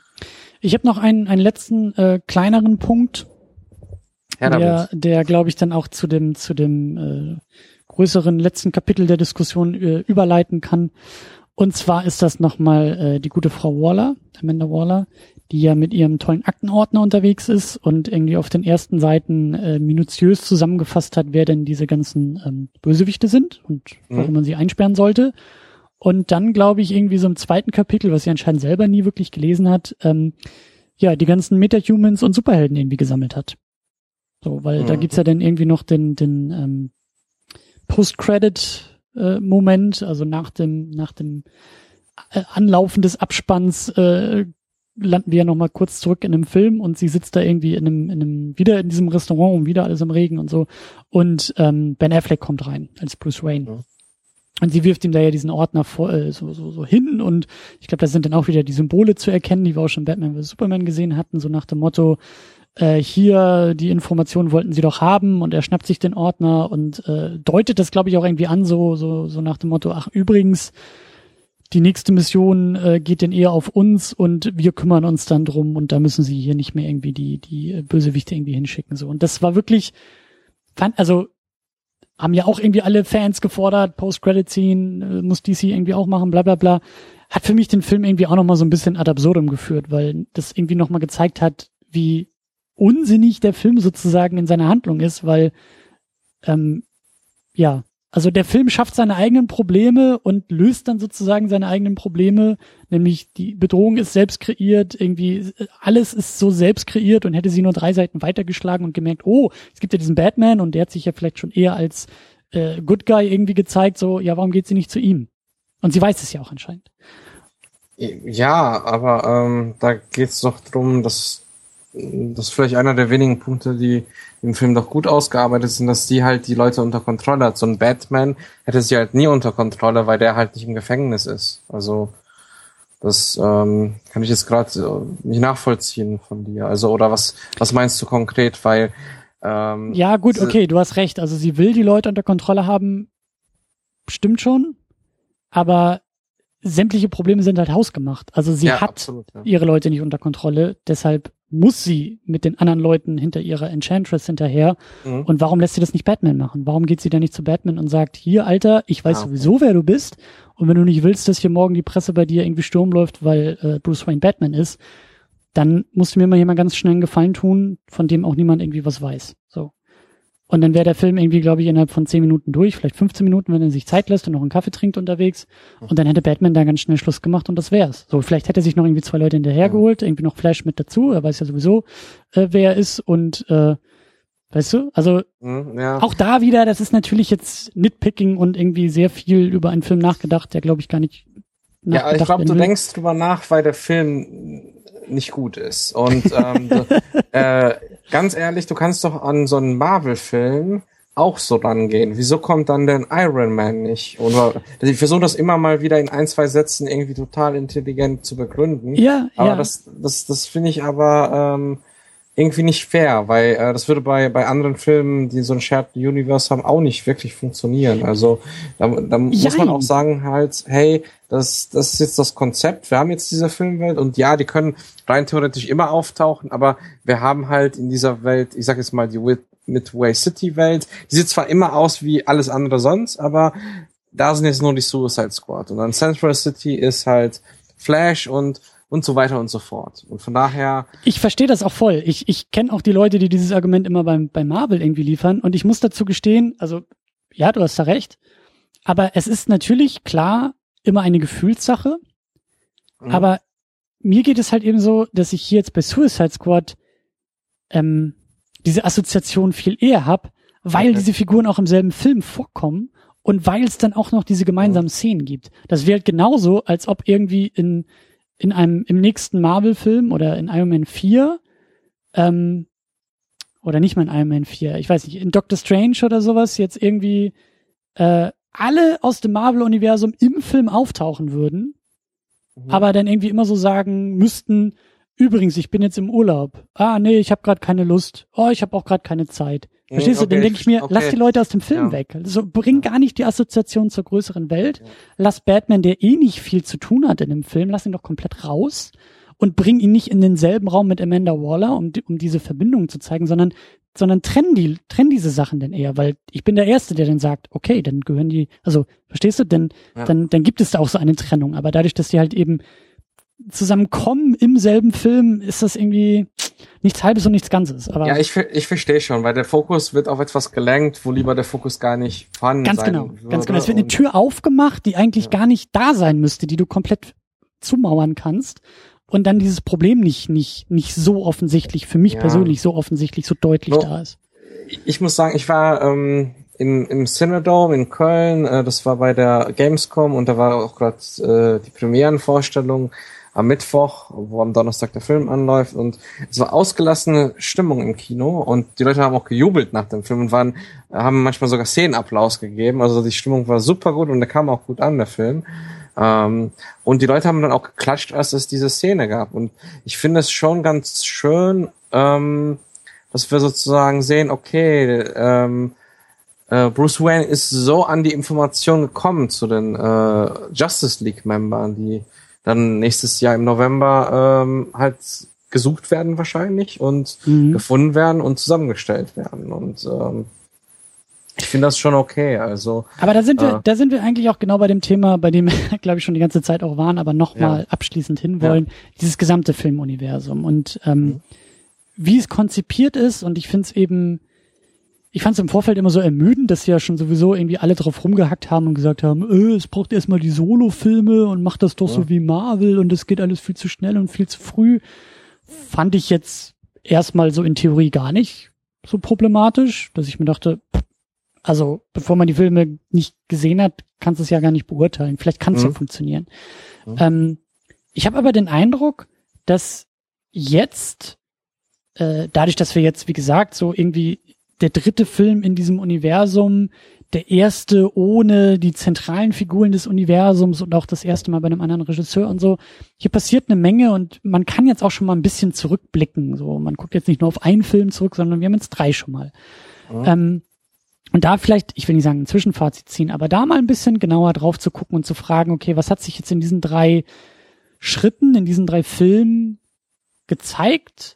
Und ich habe den Eindruck, dass sich eben für mich überraschende Probleme zeigen, die ich vorher gar nicht so hab äh, vorhersehen können. Nämlich wie zum Beispiel, ich habe das Gefühl, dass diese Filmwelt visuell, also es gibt nur eine Stadt und das nervt mhm. mich schon mal. Mhm. Ich weiß nicht, ich weiß nicht, wie du das siehst. Ich weiß nicht, wie du auch, also ob du schon so diesen, diesen, diesen, diesen größeren Blick irgendwie drauf wagst oder, oder ob du das immer noch so Schritt für Schritt irgendwie mitgehst. Ja, also hm. Also es gab mal, ähm, ich weiß nicht, ob du den gesehen hast oder ob ihr, liebe Zuh äh, Zuhörer, den gesehen habt, es gab mal äh, zum Super Bowl von der Turkish Airline ja. zwei, zwei Spots, einen du fliegst nach Gotham und einen du fliegst nach Metropolis. Und da war das eigentlich ganz schön, weil die Städte schon sehr unterschiedlich gezeigt wurden. Aber es wurde ja leider nicht in Film gezeigt. Und, äh, und da wirkte es auch so wie eine Stadt, die einfach nur einen Fluss dazwischen hat, irgendwie wie Köln beispielsweise. Und ähm, Ja, ich muss sagen, mir fällt das jetzt nicht speziell negativ auf, weil mich jetzt bei den Zack Snyder Filmen beispielsweise die Stilistik eigentlich ganz gut gefallen hat und ähm, ich war, hast du den Ultimate Cut gesehen? Noch nicht. Leider Da, nicht. da wird nämlich die Stadt ein bisschen, Gotham wird da ein bisschen mehr gezeigt, wie Gotham auch Batman sieht Mhm. und äh, ich äh, habe auch nochmal beim, beim Ultimate Cut gemerkt, dass halt auch ein anderer Filter farblich äh, drüber gelegt wurde, weil man dann halt die Henry Cavill-Figur, also man sieht Clark Kent häufig in Gotham City, drei Szenen gibt's da, glaube ich, die es da neu gibt. Und man sieht plötzlich äh, Clark Kent in, in diesem Farbfilter von Gotham und dann merkt man erst, oh, das ist aber doch anders, Mhm, also vom mhm, Gefühl mhm. her. Und das gefällt mir eigentlich ganz gut. Aber was Architektur und und und ich sage jetzt mal Lichtstimmung angeht, ist es schon sehr ähnlich. Also es ist nicht so nicht so unterschiedlich, wie man es hätte machen können. Aber ich bin da jetzt mal gespannt, wenn wir Wonder Woman haben, ähm, weil das ja auch eine ganz andere Zeitlinie, also Zeit ist und wie, sich das dahingehend entwickelt. Und ähm, ich stimme dir aber schon zu, dass es noch hätte spannender gemacht werden von, von dem ganzen ähm, Städtedesign und von der ganzen Erzählung des Ortes. Ne? Also wir haben beispielsweise einmal in Suicide Squad diesen diesen Kameraschwenk auf das äh, auf diesen Tank von Ace Chemicals, Ja. wo halt der Joker ähm, auch entsteht in diversen Interpretationen. Ist halt ganz nett, aber ist halt auch nur eine Kameraeinstellung. Das ist äh, sehr wenig und ja. Ähm, Ich finde sie visuell auch so ein bisschen ermüdend. Also es ist Ja. irgendwie der dritte Film, oh, ich glaube, ich glaub, Man of Steel ist noch ein bisschen heller, aber es ist irgendwie zumindest der zweite, so nach Batman vs. Superman, der einfach so, so dunkel, also Mhm. visuell dunkel ist. Nicht in der Stimmung oder so, sondern Mhm, es ja. ist irgendwie alles bei Nacht. Es ist Mhm. immer im Regen und also da will ich, ich will da einfach visuell mehr, mehr Abwechslung haben und da hoffen wir das auch irgendwie bei Wonder Woman und auch bei Flash. Ich hoffe, dass Flash einfach echt ein, ein bunter, poppiger Film irgendwie Ja, wird. das hoffe ich auch. Und ähm, der Regisseur äh, Rick Fumiana oder wie er heißt, habe ich wahrscheinlich falsch ausgesprochen, der den äh, sehr bunten Dope gedreht hat. Ähm, ist ja so ein Coming-of-Age-Film, der sehr bunt ist. Ähm, ich hoffe, dass da auch mitgespielt wird. Also ähm, es würde mich total freuen, wenn wir dann plötzlich so diesen ganz harten äh, Batman Ben Affleck Solo-Film haben und dann den ganz bunten, witzigen äh, Ezra Miller vielleicht. Das würde ich sehr feiern eigentlich, weil ähm, wir jetzt halt, wie du sagst, eigentlich ein sehr ähnliches Bild haben. Aber ich habe das Gefühl, dass es so ist, weil Zack Snyder da noch sehr viel Mitspracherecht hat. Äh, beispielsweise hat er auch den Flash-Auftritt im Film. Ähm, den Cameo hat er auch inszeniert. Das ist die einzige Inszenierung, die äh, nicht er gemacht hat. Also Mhm. auch im Interview bestätigt. Und von daher, ja, es ist, weißt du, du hörst es an mir, ich hoffe immer noch, dass das irgendwas wird. Also ich freue mich auf jeden Fall auf den Ben Affleck so- Batman-Solo-Film. Ähm, ich hoffe auf Wonder Woman, weil da der Trailer sehr viel Spaß macht und ich den, ich möchte endlich, weißt du, ich möchte auch endlich einen weiblichen Superhelden haben, der einen eigenen Film bekommt. Und ähm, Ja. da freue ich mich drauf. Und ja, ich muss sagen, von Justice League, ähm, da habe ich gar keine Lust drauf, weil Zack Snyder bei mir halt echt äh, einiges gut zu machen hat. Und äh, von daher bin ich gespannt, wie sich es entwickelt, aber ich muss auch nicht mehr jeden Kino im äh, nicht jeden Film im Kino sehen von DCU. Also, Ja. Das Das, ist im so. Grunde genommen auch so mein Fazit bei der ganzen Nummer. Ich habe irgendwie so dieses Gefühl von so so diese Stimmung von so weckt mich, wenn wir da sind. Weißt du, Ja. so genau. wenn, wenn wenn wenn irgendwo irgendwann in irgendeiner Konstellation wirklich und hoffentlich ist es Wonder Woman, aber wenn dieser eine Film kommt, bei dem irgendwie auf einmal so dieser dieser Turning Point erkennbar ist, so dass das auf einmal den alle feiern oder oder oder oder etwas wieder etwas eigenes passiert oder oder ne so der auf einmal in Anführungszeichen so eine Art Relevanz bekommt so. Dann bin ich auch wieder als erster irgendwie im Kino und hau mir das Ding rein. Aber bis dahin äh, ja wie gesagt weckt mich weckt mich wenn wir einen guten DC Film haben und bis dahin gucke ich andere Sachen so. Ja, hör mal, ich sehe es ähnlich. Ich würde es so formulieren, nicht, dass alle vielleicht das gut finden, sondern ich würde es formulieren, ich würde mich echt schon freuen, wenn Warner hinbekommt, einen dramaturgischen Film, Rundenfilm hinzubekommen. Ja. Eigentlich ist es lächerlich, dass man sagt, hey, Hauptsache die schaffen einen dramaturgischen Rundenfilm, weil das eigentlich eine Mindestanforderung ist. Das lerne ich äh, bei, bei, bei mir in der Uni. Und das ist einer der Grundlagen, die ich im zweiten Semester mache. Eigentlich ist es sehr schade, dass, dass man mittlerweile so abgestumpft ist und denkt, ja, hoffentlich gibt's mal einfach einen runden Film. Aber das wäre schon ein, ein Fortschritt, eine Progression. Und ähm, schauen wir einfach mal, weil Warner ist sich ja klar, dass sie nicht jetzt noch zwei Filme da ähm, raushauen können, die total schlecht geredet werden, weil dann werden auch die Lizenzkosten weniger, die die Marketingkampagnen ja. werden weniger und ach man, ey, ich ich habe ich habe so das Gefühl, ich würde gerne so eine Zeitmaschine haben und nochmal so eineinhalb Jahre vorrücken, wenn nochmal drei Filme im DCU irgendwie äh, erschienen sind und ähm, oder zwei Jahre und dann äh, drei Filme erschienen sind. Ähm, ich bin halt gespannt, wenn wir jetzt so, ich sag mal, beim Batman Solo-Film oder beim ähm, Flash Solo-Film uns nochmal hier treffen und ähm, auch mal irgendwann die 400. Folge feiern, ähm, freue ich mich schon drauf, ob wir dann sagen so, ach ja, die ersten drei Filme, die waren total mies, aber da haben sie die Kurve bekommen und Wonder Woman Flash war cool, äh, Snyder, Snyder halt, aber Wonder Woman und Flash war eigentlich ganz witzig, ja. Bist du sicher, dass auf deiner Brust kein großes S-Symbol, das kryptonische Zeichen der Hoffnung irgendwie draufklebt? Oh Gott, nein. Okay, weil ich hatte gerade so irgendwie das Gefühl, dass du so als als Hoffnungsträger aus dem Himmel steigst und versuchst, äh, es hat geklappt. Also ein bisschen Hoffnung hast du mir zurückgegeben. Äh, und ich hoffe auch allen Leuten, die hier zuhören, dass vielleicht dieser, dieses ganze Unterfangen in Sachen DC-Filme doch gar nicht so hoffnungslos ist, wie, wie ich, wie ich irgendwie letzte Woche aus dem Kino dachte. Also einfach auf dieser Note auch ändern, ich, äh, enden. Ich ja. habe auch, ich habe auch einfach Lust, einen coolen DC-Film zu sehen. Ich habe zwar vorhin gesagt, so, ah, ich möchte nicht immer hoffen müssen, sondern einfach mal liefern. Und das soll jetzt mal auch kommen. Ja. Hier geht gerade die Welt unter. Irgendwie äh, gibt es ein riesengroßes und ein dickes Gewitter. Ich weiß nicht, ob man es hört, aber äh, irgendwie ja, auch passend, ein bisschen, ein bisschen passend zur, zur Diskussion, passend zu unserem Kritikpunkt, dass es in den DC-Filmen immer nur regnet und äh, dunkel ist. Und ich glaube, ja, du hast recht. Also äh, lass uns die Hoffnung nicht verlieren. Und äh, ich meine, das ist ja sowieso eine sehr, sehr gute Lebenslektion.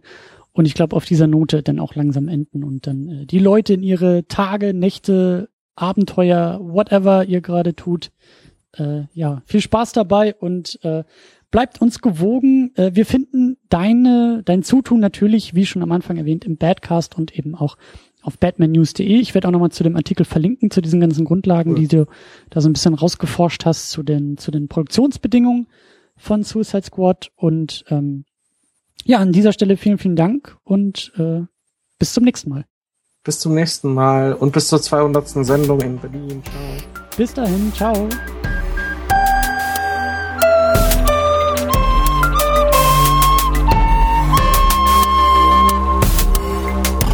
Second Unit. Second Unit.